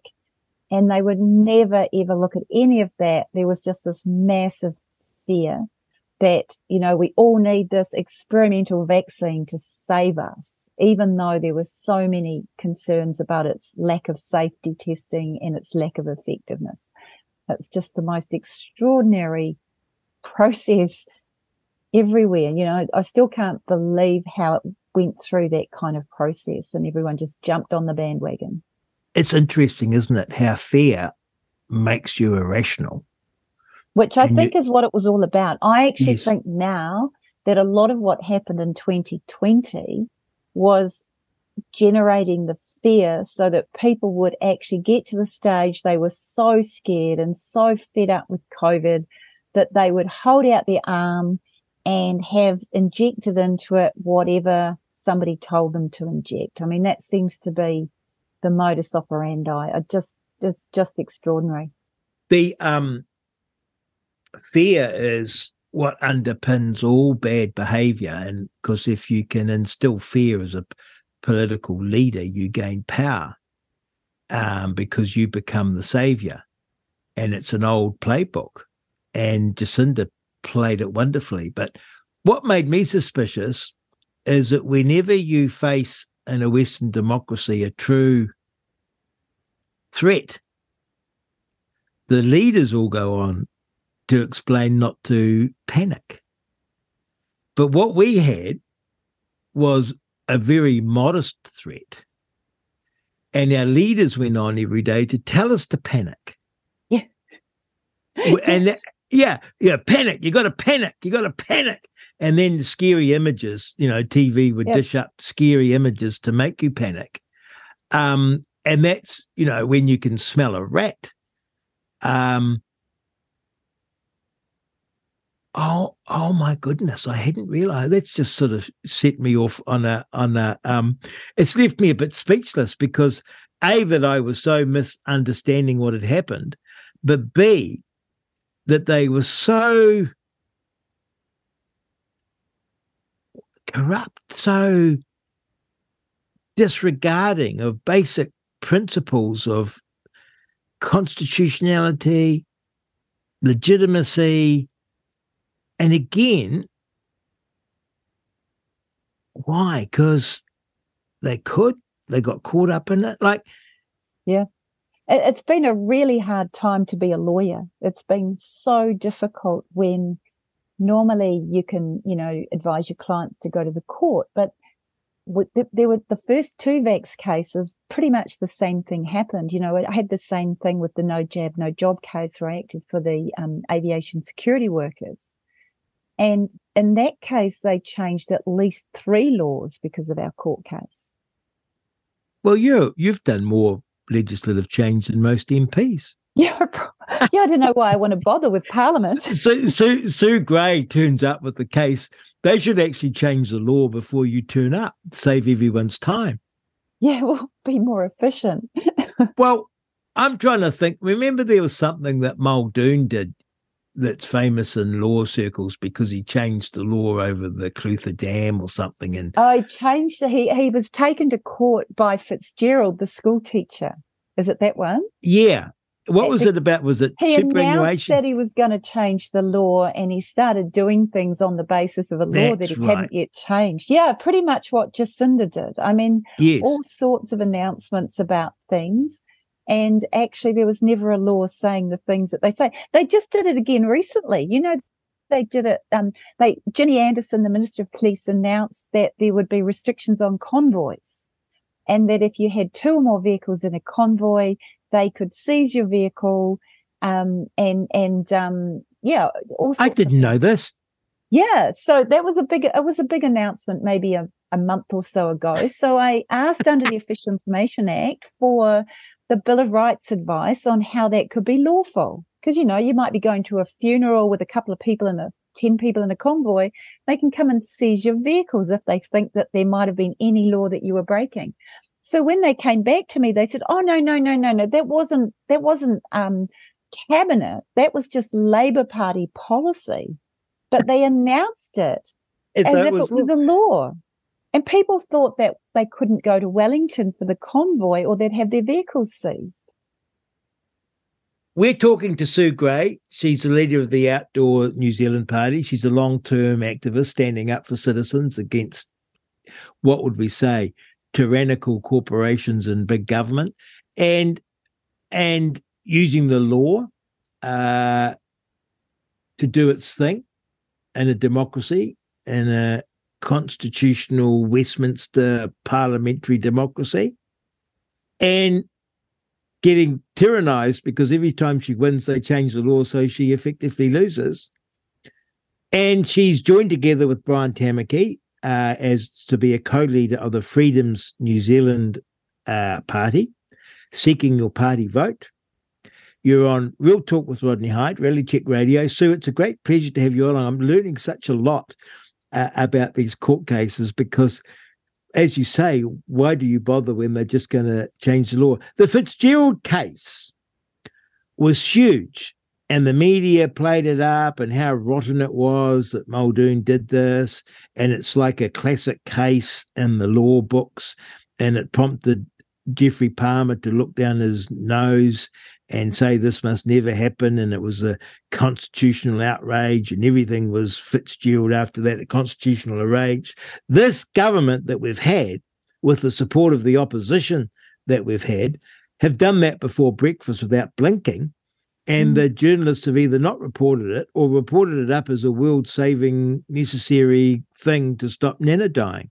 it's extraordinary change in our constitutional architecture. Yeah, it is. It's it's a huge change.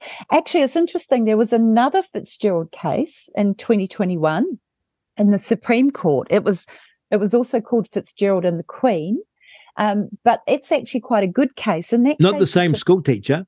No, no. This was a it was a it was a criminal case about the three strikes law, but they actually said some really good stuff in the Supreme Court about our constitution and the mm-hmm. principle of legality and how it's wrong to override fundamental rights and freedoms and how laws must always be interpreted to protect fundamental rights and freedoms unless there's absolutely no other way of interpreting them. But I've been arguing that in a whole range of court cases in the last couple of years since that case came out. And I tend to get a response of shock from the courts that they don't believe that there can be such a case. Um, mm. So we've got a huge amount of education to do. Not least with our judges.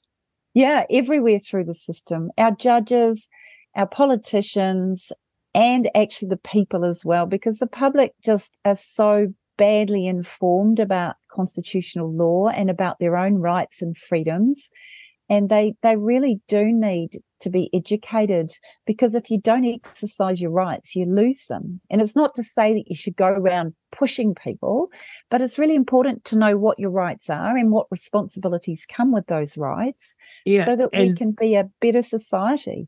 And lawyers are great because they can look at what the law might lean like the example you gave where you can see a bad convoy of gang members and you say, "Oh, that's bad. We need a law law to stop that." And so you rush a law through that'll stop a convoy because it's you know criminal intent, and then suddenly, as you say, you could be going to a funeral and the police have the power to confiscate your car because that was the law that you have passed.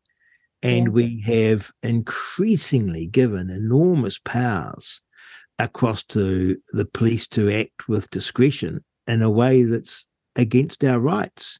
And again, we saw that in COVID, where we saw my favorite example was, you know, the front page of the Herald, where the police drove out to Piha or somewhere and pulled a guy who was out there surfing. Yeah, that's right. Yeah. And you're thinking, on what? Oh, oh yeah, I want to be a policeman. Oh, yes. What do you want to do? Oh, well, I want to go out there and sort of when there's a pandemic on, arrest people who go surfing on their own at the beach because they might hurt themselves and take up a bed that we need to save for all the thousands of people. I mean, how could yeah. you keep a straight face? And and and as you say, uh, and you, you, uh, the law profession and the judges, and you yourself have come under attack from the Law Society.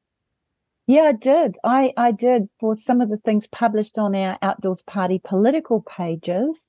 They um, they made preliminary findings against me. They laid charges against me, but luckily common sense prevailed um, before the disciplinary tribunal, and I successfully argued for a strikeout on the grounds that freedom of speech prevails. Like, even though you're a lawyer, you, you're allowed freedom of speech. And of course, if you're in courts and you're acting for clients, there are consumer protection rules that apply.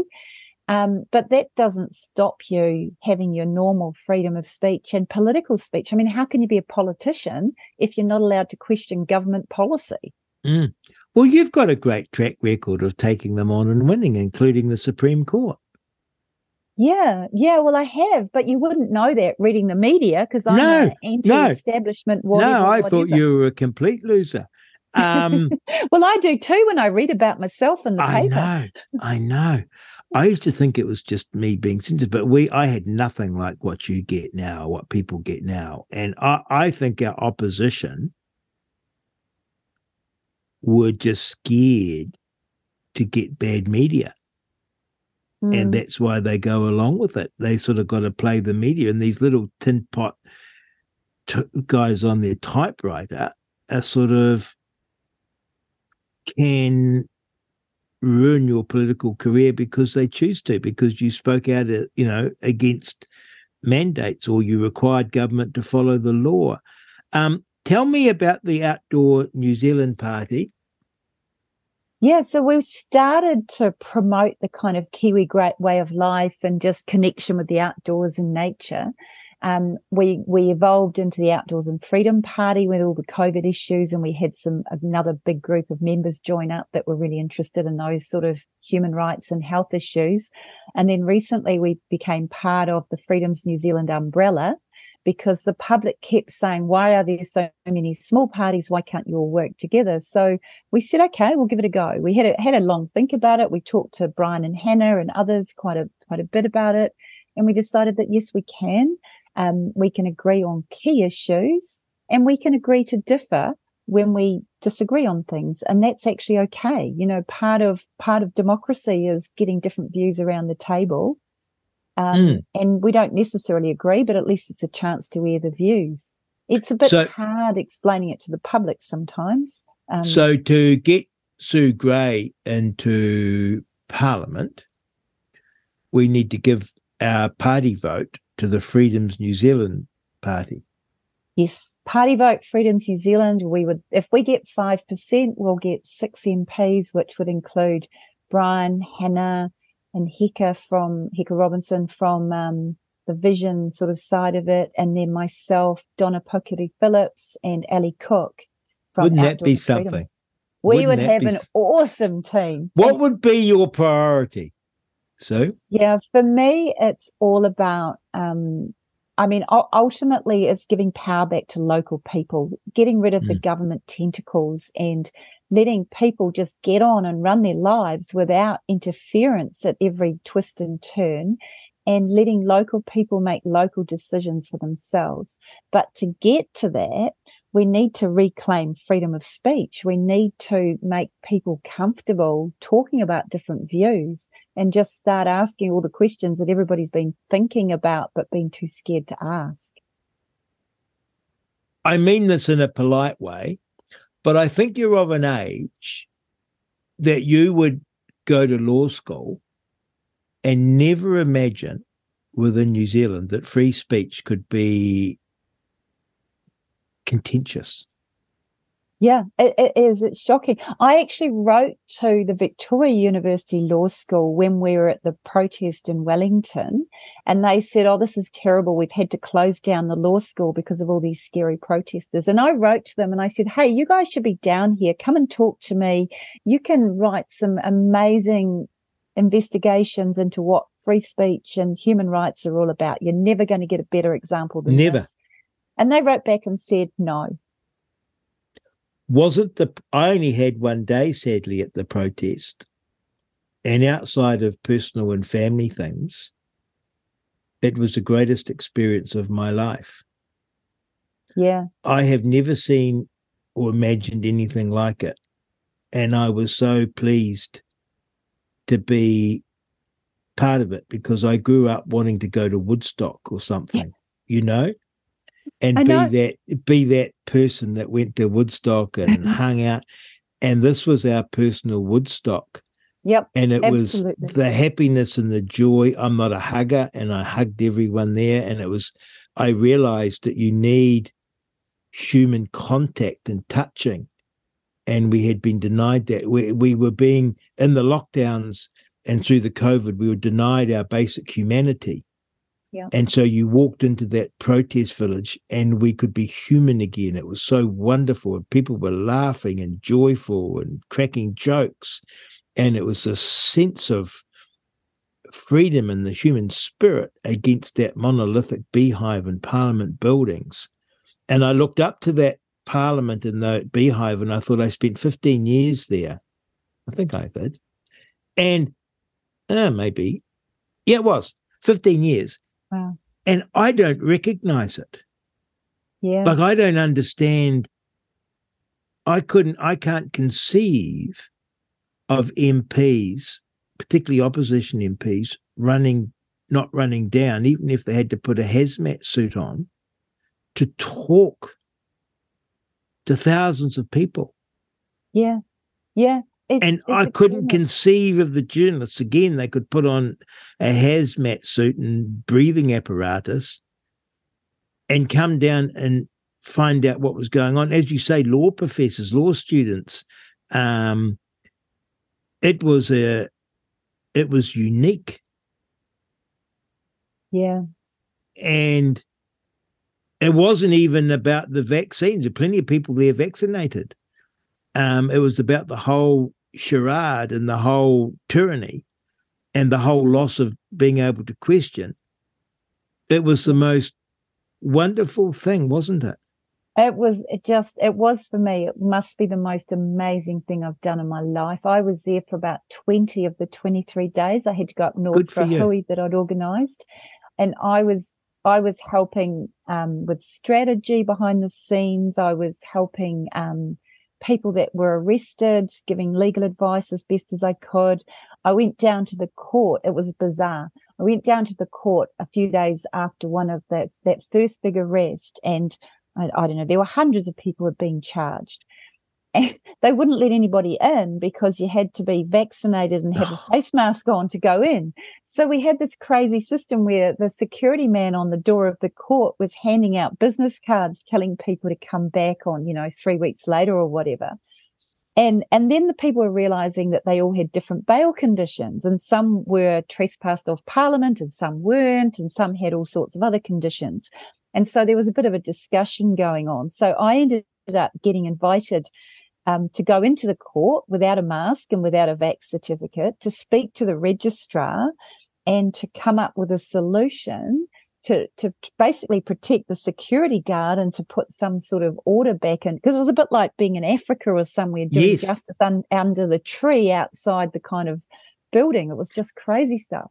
Um, and anyway, we negotiated that she wrote a letter that everybody's bail conditions were cancelled and they just had to return to court on the agreed date, but there were no bail conditions. So everybody could then go back to the protest and carry on until they were next in court. Mm. Well, my little story is I was upset I didn't get trespass notice because everyone Oh. did. Yeah. And um because I thought, God, I'd frame that, you know. and um it turned out I did, but they sent it to the wrong address. oh, And then I got an email from Trevor Mallard saying that I was no longer trespassed and it had been withdrawn. And I wanted to write to him and said, Here's my correct address. Please send me the notice because I want to frame it um, and show what a pillock you are. Um, but so, yeah, I got, I got, you know, how proud am I that I personally got trespassed as my little thing. Oh, well, I'm Uh, jealous too because I wrote to Trevor Mallard as well. And I said, I want my trespass notice too so I can go to the High Court and challenge it. and I said, I'm not at my home address. Please, can you email it to me because I want to get into court and get this sorted out. And he said, Oh, I'll serve one on you if and when I feel like it. And he never did. Well, I'd quite like it because I've never have I think I might have have I ever darkened the doors of Parliament since leaving? Like I am a person that walks away and that's it. I don't think I've ever been back. And um I occasionally get invited to things and I have to dream up an excuse as to why I can't come. And it'd be great to be able to say, look, I'd love to come, but I'm trespassed. Trespass. Uh, Exactly. look, Sue, uh, here you go, everyone. Sue Grey. Well, what a what a wonderful woman. And clearly, if you want someone to stand up for your rights, no better person than Sue Grey. What a track record, and what a successful track record, and what a brave, brave woman. And my goodness, we need her in Parliament. And the way to make that happen is to give your party vote to Freedoms New Zealand. You get Ali Cook and Brian Tamaki and Hannah Tamaki. It'd be wonderful. And I got to tell, I got to, I want to repeat this to listeners, and a lot of people don't agree with me. But I tell everyone that to vote for the real parties, and I say they're real because they're chock a block filled with citizens. And the existing parties, by which I mean National, Labour, the Greens, the ACT Party, the Maori Party, are sock puppets. They've just been there too long and they just don't talk from the heart, don't talk from citizens. they don't represent us, they represent them, that's your wasted vote because you're just Yeah. going to get the same old stuff. It's no big change. And then we have these wonderful citizens like yourself and every other, I got to say, party that I've I've loved them all. They're real, right? And to put your name up, they're making a big sacrifice. And even if they don't get over the 5%, your vote is not wasted because you've registered it for what you truly believe. It's like a referendum. And you've sent a message. But if you vote for the existing parties in parliament, what you're voting for is for a continuation of what we've got. Up to you. It's your vote. You can spend it how you like. But don't be convinced that, oh, I can't vote for Freedoms New Zealand because my vote would be wasted. No, no, no, no, no. That's a narrative put to you, in my humble opinion, by the legacy political parties and the legacy media. And if you want change, it's in your hands with your vote because there's plenty of great people. We've heard them on this show, great political parties standing. And to me, they're deserving of my vote. And I think you should consider them for yours too. Because if you're upset with what we've got, it's in your hands to change it. Is that a good message, Sue? Yeah, that's awesome. Thanks, Rodney. The other thing is I'm candidate for eh, for the um, Outdoors and Freedom Party in West Coast Tasman, and Oh, we've great. been having a really strong campaign here up against Damien O'Connor, Maureen Pugh. You know, and I mean Damien's totally part of the globalist agenda. He doesn't Yes. like it when he's called Davos Damien. He said, "Oh, but I only spent one night there." Um, and and Maureen's fabulous actually, but her leader won't let her say what she No. wants to say to represent the electorate. So why would anybody vote for her? So I've been asking. We've had about I think eleven or twelve candidates meetings up and down West Coast Tasman. I- I've, I've driven. I borrowed somebody's brand new car and it's already over 7,000 kilometers because we've had Wow. so many meetings. and um, um, I've been asking at the electorate meetings, you know, is anybody happy with the current government? And pretty much every time everybody says no. And these are the meetings where Damien and everyone is sitting there next to me. And then I say, Are you happy with the opposition? And everybody says no. And I say, Well, are you ready to vote different? And they go, for Yes. And they all cheer.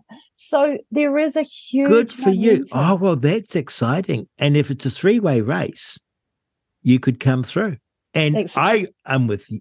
I'm with you. Um, Damien O'Connor's a nice guy, but he just goes along with what he's told.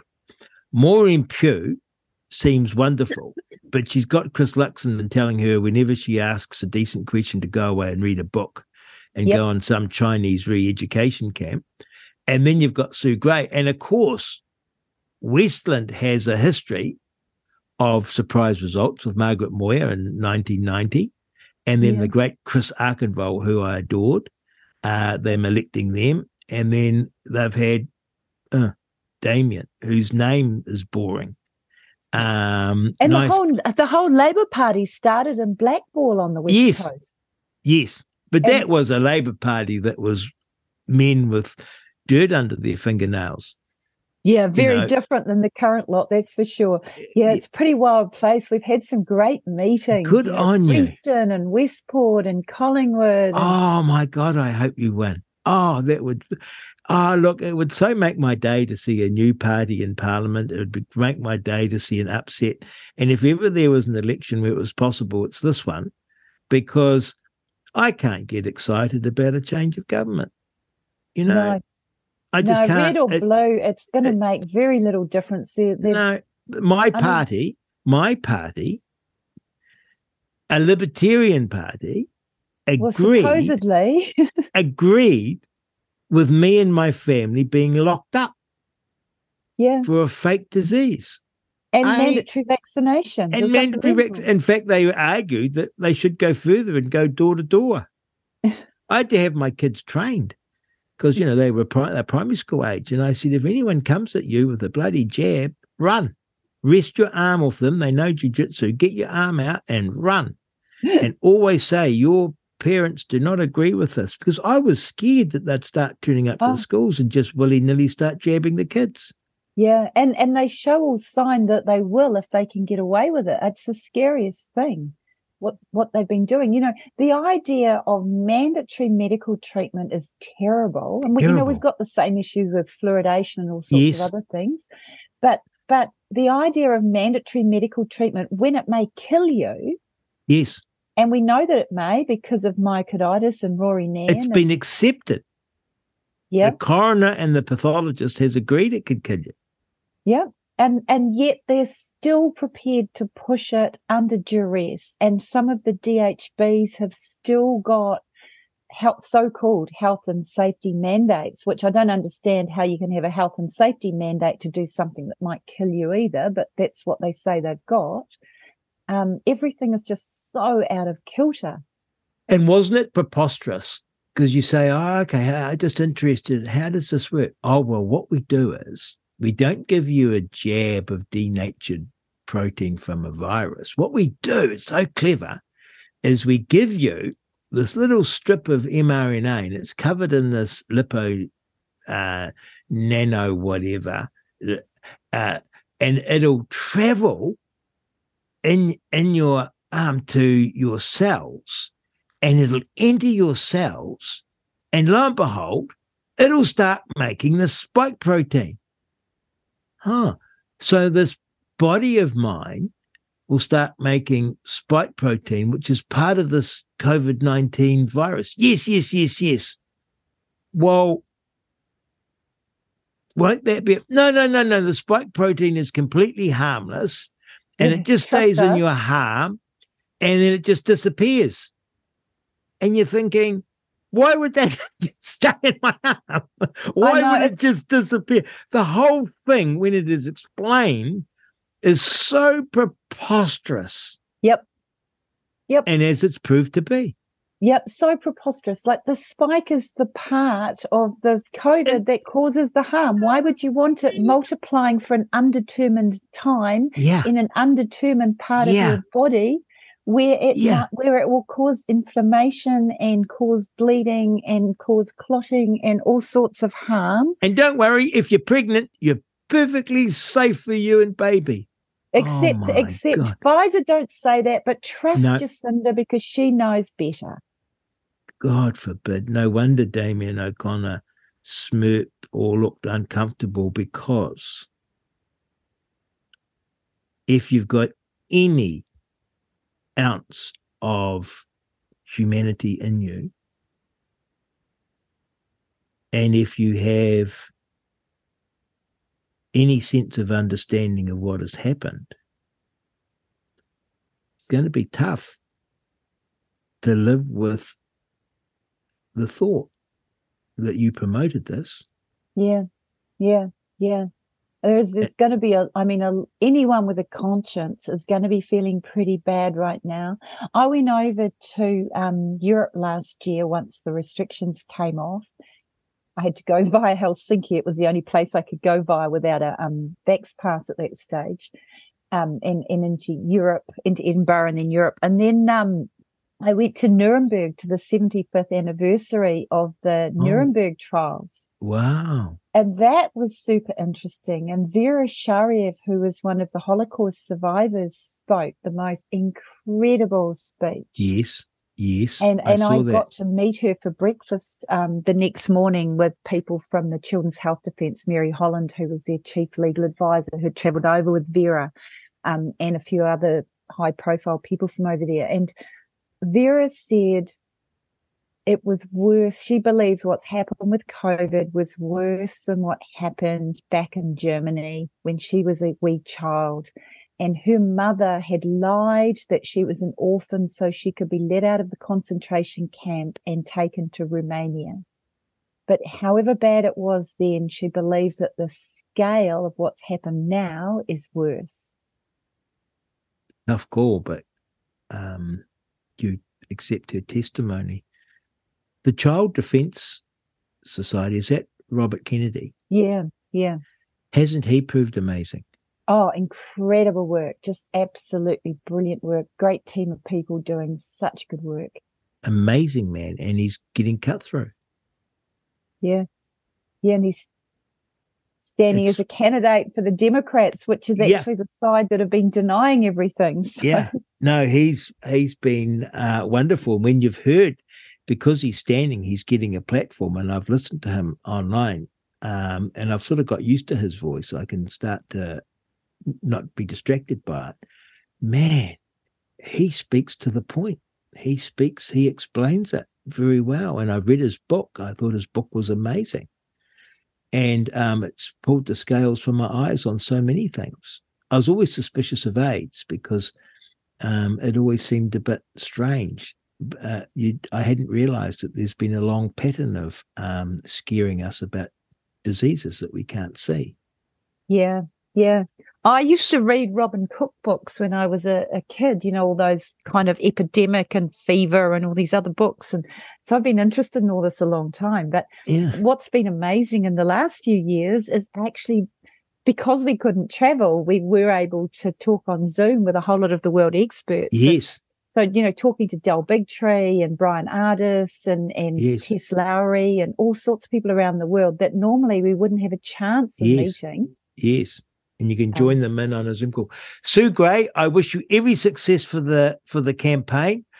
I would love you to win your electorate seat. I would love you to get over the five percent. But I got to tell you, I say that to every party because honestly, there's not one. I I haven't got a favourite. I had Alfred Ngaro on, and I loved him. He was great, and so I'm enjoying them all because it's such a difference from yeah, yeah, yeah, yeah, yeah, politicians where it's all programmed.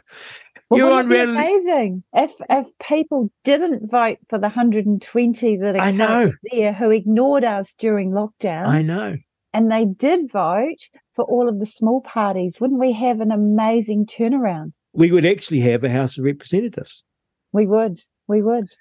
You're on Real Talk with Rodney Hide on Reality Check Radio. That was the amazing Sue Grey. Oh my goodness, I enjoy uh, talking to her, and I could listen to her uh, forever because she's had such an amazing experience of our legal system and going up against it. Why? Just to seek justice and to have the law applied fairly and equitably.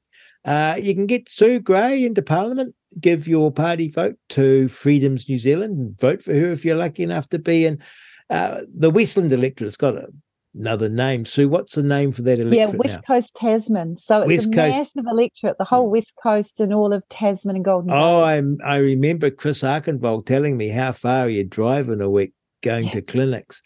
Ah, that little car of yours will get a lot of kilometres when you're the MP.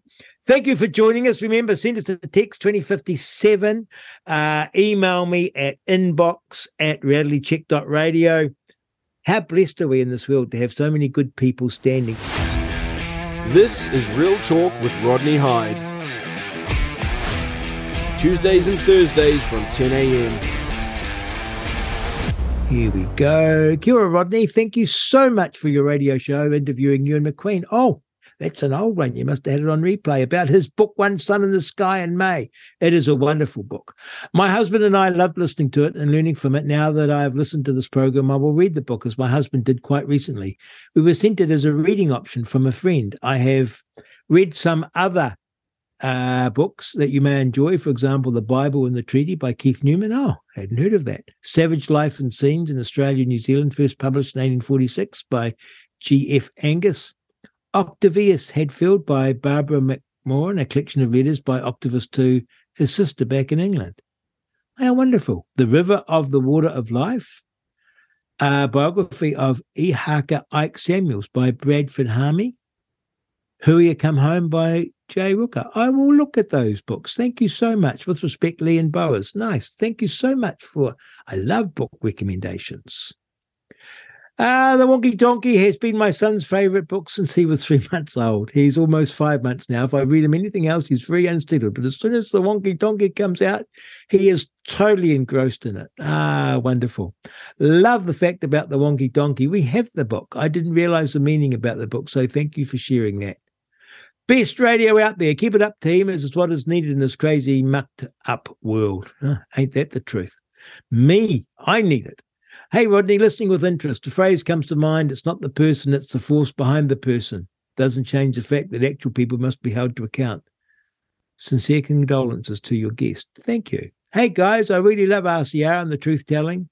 Asks about the vaccines, as in today's one. The fact that her son was injured. Oh, that was Ellie Cook from the vax is utterly horrible. And a whole lot of other people have also had injuries from the vax is insane. The fact that people have been, including myself, been manipulated to get it, it's atrocious. But you guys have helped people wake up from this controversial, hope that's the word, topic is a blessing. Keep going, you guys.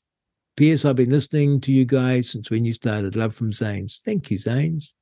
Rodney, the denial hurts. It's a double stab at what you're going through. It's astonishing how mind control people are, literally programmed into safe and effective mode. It's the biggest barrier in society now, Marlene. Hello, Rodney. Great to hear Ali and you. Damien O'Connor is a teal man. when it comes to animal welfare, it doesn't surprise me that he shows no compassion. He has a shocking record of supporting live export, radio torture, and racing, not to mention the feedlots of the bull and dairy industry I see every day in rural New Zealand. I'm so sorry that Ali had to experience this. All the very best. Jumaru. Thank you, Jumaru. Cam, next time you talk to Winnie, mention a good policy could be to look at compensation for the vaccine injured and it can be funded out of climate change. BS fund. it's better to fix fund the fake vaccine injured, fund the vaccine there. Then we can see all fake uh, that better to fix fund the f- fake vaccine injured that we can see or fake climate change that we can't see. I think I get that. Let's hope the umbrella party gets over 5% so others might join next time. RCR should do a poll, poll so we can see where the freedom vote is going. Rodney, you're a star. Oh, that's too kind. You say it exactly what I was thinking divine justice. This is about Mr. Hipkins, I bet. Our prayers, and yes, we pray to a living God, and He is answering our prayers. Rodney, we also pray for you. Thank you. And welcome to our family of God as a child of Christ. Thank you. Have you watched Netanyahu's speech at the UN two weeks ago about blessings and curses? Deuteronomy chapter 28. I was just reading that. The country had better take note. Anyway, I'm impressed with RCR. I love Netanyahu. Oh my goodness, what a life he is. What a great man he is. Amazing. I'll look at that speech. Hi, Rodney. We're ex South African. We left South Africa 16 years ago after my partner was a victim of four armed robberies at work. I was a victim of one. That's the reason we came to New Zealand, which we love dearly. Our dream turned into a nightmare when Chris Hipkins, the COVID minister, announced we will hunt you down to make sure you're offered the vaccine. This, I can assure you, brought much stress to us. Being hunted down is a very serious threat. It caused both my partner and I serious mental anguish. Indeed. Kind regards, Gerhard. Thank you, Gerhard. Awesome musical day, team, from Craig Smith and daughter to John Lennon. But what I really love was the hip hop play just after Rodney's show. Can you please let me know the name of the artist tracks? Much obliged. And say hi to Liz. Oh, thank you. We will, Libby. Liz better find out what that music is. Hi, Rodney. It would be great if you could have this candidate from Manuel on your show. You can contact them on the number and there's a reference. I'll have a look at that. Uh, Rodney Sir, what a wonderful show you put together 3rd of October. I listened avidly as I weeded our huge tunnel house, and everything was exceptional. The music, the conversations, just bliss. I wanted to share a little story with you, as I think these sorts of things are just lovely when they happen, showing the connectedness of our all, of us all. While I was gardening, I was thinking about my 11 year old daughter, who is at the wonderful Mount Hobson Connected Online School, which we joined when I lost my job due to mandates. I'm sorry to hear that. The principal, Sarah Boyle, is fantastic and deserving of an interview with her, you herself. Anyhow, attending the school means children meet others from all around the country, and so Hope has ended up spending the holidays with one of her best friends living in Te Anau, Southland, while we are from Northland. Oh, wonderful. The girls plotted and planned to connect, so decided to split the airfare for Hope to fly all the way to Queenstown this holiday. So here I am, gardening and happy, but also slightly mother nervous as my baby is at the other end of the country from me. Oh, how lovely. And I'm listening to Craig Smith, an author. This reading family is familiar with through Wonky Donkey. What do you know? Craig says he wrote Wonky Donkey in Te Anau. Just love the full circle of such situations that makes you feel like you're on the right path, frequency and timing. Yes, I know that. And then to top it off, I was lucky enough to be listening to the amazing Tobias Tahi today. Mostly a show due to work and no replays. And he played a song I found years ago through Neuroscientist magazine, which calms anxiety by a huge percentage, and which I regularly play to the students I work with at a school as a school counsellor. Well and behold, there it was, being belted out.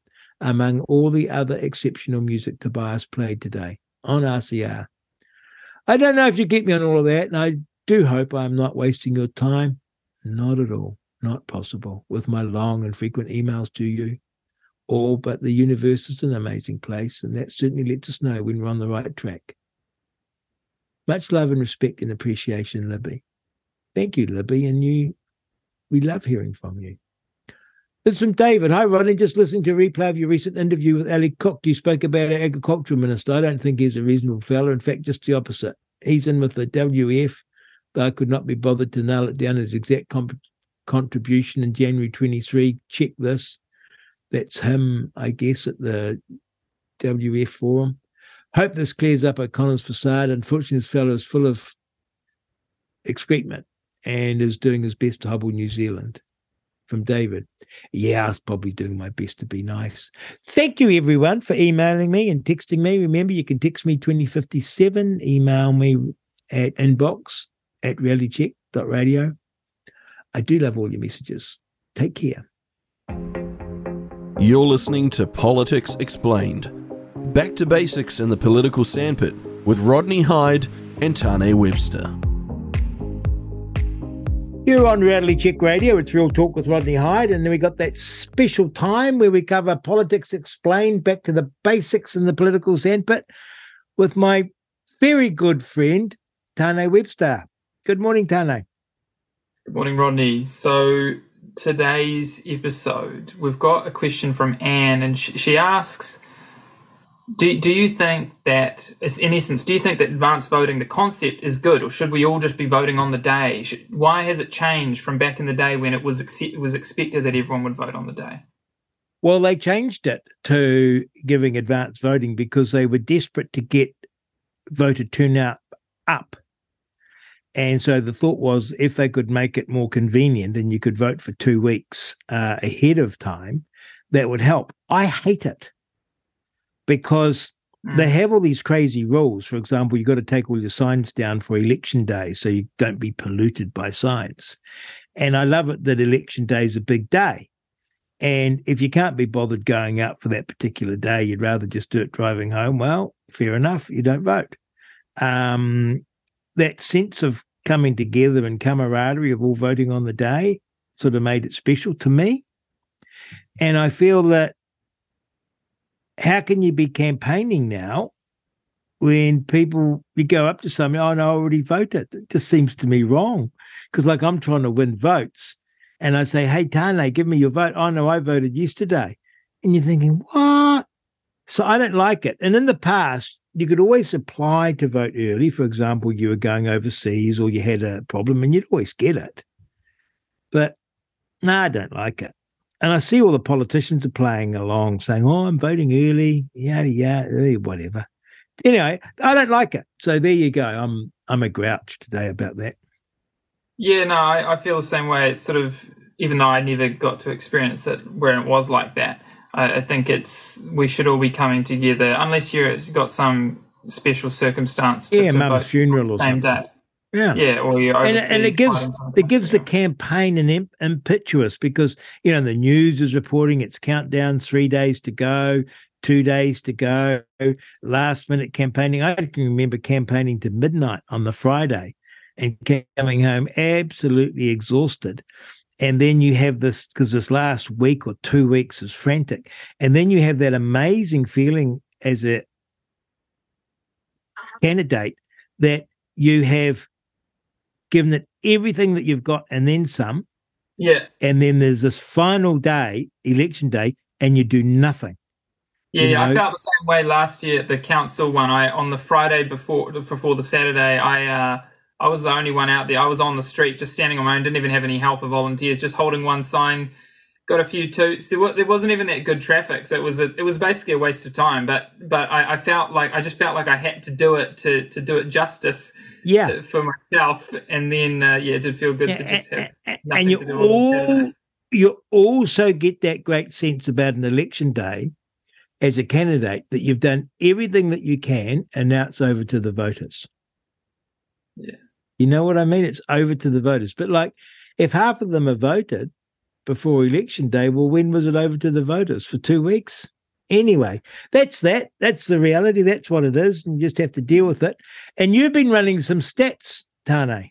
Well, yeah, just thought uh, as I was looking into the the advanced voting and whatnot, I, I stumbled upon a few interesting pages on the uh, election electoral commission website. Just and I thought I would go through some of those and and see if they, you know, um, gave you any interesting insight or, or memories. And and one of the the key one that I thought was the first one to cover off is the the number of party votes required to win is nowhere near as high as people might think uh, you know, we're a population of five million. There's, you know, several hundred thousand, I guess, overseas. But you know, the, the Labour Party, and obviously there's people under 18 who can't vote. Uh, but you know, the Labour Party won in 2020 with 1.4, a little bit over 1.4 million votes, and in uh, 2017, National won with uh, 1.15 million votes. So it's not the numbers are not as high as some people no. imagine. No, no, no. Um, it's extraordinary, and votes count. And I can remember in 2005, ACT got some desultory result, but because I'd won Epsom, we got two MPs, and it was an embarrassing low vote. Um, a lot of people polled higher than us and didn't get in. Um, so it's a funny thing. Um, voting, it's a small country. And you'll have also maybe looked at how many people don't vote. Yeah, exactly. Right? That was the next thing I was going to point ha, to. what is that like? That would be high uh, these days. Yeah, so you can go. I'll, we'll, we'll get these links in the description for this of this episode because other people might want to look at them. And in 2020, for example, uh, 18 to 24 year olds, there were 350,000 enrolled, and 77,000 of them did not vote, which was roughly 22%. Imagine uh, that. Imagine that. Yeah. Imagine 22% would make you a huge player in Parliament. Well, I'll make it. Well, make it. Take it one step further. So then, when you go to twenty-five to twenty-nine year olds, they're the they were the worst of the bunch of that year. Yes, they were. They were. Uh, I guess they are the people who sort of because 18, 24 year olds is a bit of a novelty of getting to vote, and then 25, mm-hmm. 29, oh, who cares? Kind of can't be bothered. It's not that yeah. nothing cool. And then, and then when you get older, you care more. But so that that age group, 25 to 29, that would have been me then. was uh, but I did vote. Was 70 uh, 292,000 enrolled, and 20 almost 26 percent of them did not vote. So that's 74,000. So if you pair those two numbers just the non-voters of 18 to 24 and the non-voters of 25 to 29 would be enough to get about 150,000 votes, which uh, a little bit over actually, which would be almost enough to get 5% a new party. Amazing. Amazing. What was the overall non-vote across all age groups? Uh, if I'm reading the table correctly, to uh, 655 thousand, which is yeah, which is yeah, it's the right number, six hundred fifty-five thousand, which was eighteen point four six percent of the enrolled number. So pretty Isn't shocking. Almost huge? almost one in five people who could have voted didn't vote. Isn't that amazing? Uh, we often used to joke that we should call ourselves the none of the above party. Yeah, that's actually a genius idea or call yourself I don't want to vote this year party or I can't be bothered party or something like that because you could capture, you know, five percent um, just for the laugh. But I'm sure the Electoral Commission will have words to say if you said none of the above party. But um, it is extraordinary when you're thinking you're fighting for the vote and there's this big chunk of vote that I mean, between National and Labour, it's often two or three percent you know, two or three percent change the government. Two or three percent in MMP MMP elections have always been close. Yeah, and um, you know, and it obviously comes down to getting a coalition together. And if Mr. Peters gets back in, it may be him that decides, like he did in what was it, 20, 2017, um, yeah. deciding who will be the government, who will be the prime minister. Um, mm. Everyone thought he would go with Bill English, but no, he went with Jacinda Ardern.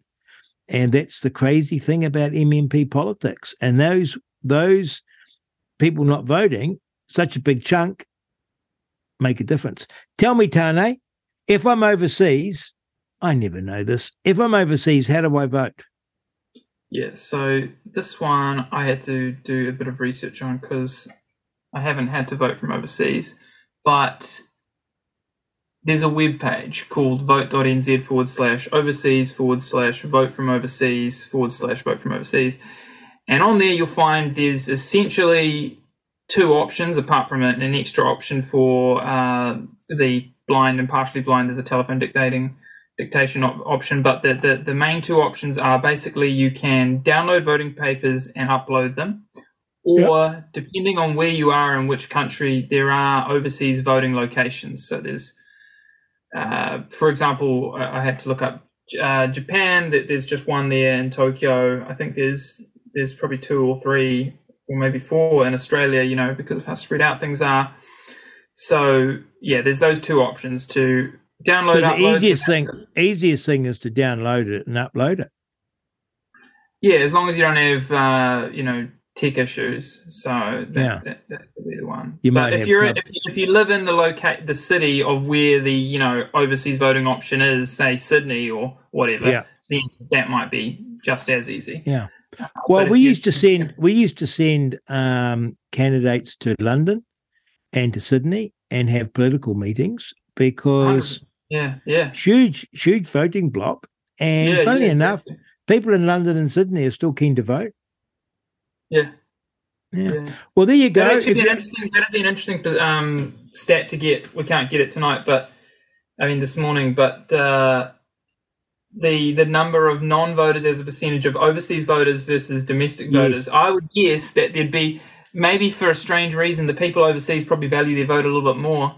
Yeah and they also tend to be up, up go getters, and so they tend to vote centre right. Yeah, yeah, that's or why you guys have seen people over there. Yeah, yeah. yeah. Oh, oh well, there you there you have it. Uh, you have yeah, because they're overseas and they're young and they all care about the planet. I'll vote green, not realizing they're voting for communism. Um, isn't it funny? You can be basically a Marxist party and be pushing the maddest of ideas and you get voted in because you call yourself green and it's sort of like a marketing coup um, because you think oh yeah i care about the panda bears it's very skilled very skilled very skilled there we are back to the basics uh, the political sandpit uh, with tane webster send us a text with your question send us an email we're on the countdown can vote already text me 2057 email me inbox at reality check radio and we will have tane back next week. Thank you for listening. We've got some exciting news right out of the RCR oven. We have our very own mobile app coming out soon. It's currently in testing and it will shortly be available to download from the app stores, both iOS and Android. Thank you all for being so patient while we've been working hard behind the scenes. Our test bunnies have had a wee play on the test version, and they just know you're going to love it. Our video guy Henry has put together a little video to show you all what's in store. You can check that out at www.realitycheck.radio forward slash app. That's at realitycheck.radio forward slash app. You're on Reality Check Radio. It's Real Talk with Rodney Hide. Remember, you can send me a text. I love them. 2057. Send me an email, inbox at realitycheck.radio. Oh my goodness. I flick over stuff and I flick over New Zealand Herald once a day, and usually I click on nothing. But yesterday I had to click on this because I love this story. I just love this story. I want to read it to you. It's about it's by a Michael Daly, and the headline is Robertson dismisses national claims that Labour MPs will roll Hipkins. Oh my goodness. Here's Chris Hipkins. I discussed the karma of him getting COVID after being jabbed up the wazoo. Now, while he's isolating at home, uh, I'll read you this report. Labour finance spokesperson Grant Robertson has dismissed suggestions from National that Labour MPs will I don't know what's in quotes, roll party leader Chris Hipkins to bring in new taxes if Labour is returned to power. Bishop put out a statement on Tuesday saying, quote, yet another Labour MP has hinted that new taxes on Kiwi homes, businesses, and retirement funds are on the cards once the caucus rolls Chris Hipkins as leader. At Victoria University of Wellington on Wednesday, Finance Minister Grant Robertson was asked if Labour candidates were openly defying Hipkins on a wealth tax. Robertson replied, No, of course they're not. Quote, We're in full support of Chris as our leader. He's done a fantastic job, Robertson said. He said Bishop's claim that, quote, only Chris Hipkins' shaky leadership was standing in the way of Labour introducing higher taxes was, quote, not right. Quote, our manifesto is approved by our caucus and it's approved by our party's council, and that manifesto is the one that we have laid out. Oh my goodness, you're in the election campaign. I think people are voting now, right? Two weeks out, crazy as this, you can vote. And here we are in an election campaign two weeks out, and your finance minister is having to say this quote, We are in full support of Chris as our leader. He's done a fantastic job. In politics, that's death when your team have to be out there saying that they support you. I mean, we like to think that could be taken for granted when you're in an election. But Grant Robertson is openly having to say it. Chris Bishop's done a marvellous job forcing him to do that. That's what's called a total political snooker. Because as soon as you're saying Grant Robertson saying we're in full support of Chris Hipkins, little part of your brain says, Oh, I didn't realize Chris Hipkins was in trouble. Oh, I didn't realize that Grant Robertson was thinking of rolling him. So, no, that's how your brain works. And it's like death to a candidate. So there you have Chris Hipkins, Labour in free fall. He catches COVID. He can't go out campaigning. And his finance minister is having to run around and reassure the media and the public of New Zealand that they have no plans to roll him. He's the prime minister. It's two weeks out from the election. For me, this is just music to my ears. Why? bit upset with Chris Hipkins for his COVID leadership and the Labour Party. And so, them getting a bit of misery, I know it's a terrible thing, sort of makes me feel happy. I don't know. Is it, am I a bad person for thinking that? For just enjoying finance minister saying we're in full support of? I mean, imagine if you had someone saying about Chris Luxon, we're in full support of Chris as our leader. It would be just a kick in the guts. Well, Chris Hipkins gets up every morning and is isolated in his isolation, getting a double whammy and a double kick in the guts. Richly deserved, I say. What say you? Send me a text 2057, email me inbox at realitycheck radio. Thank you for listening. You're on Real Talk with Rodney Hide, Reality Check Radio. I love it. What a great world we live in.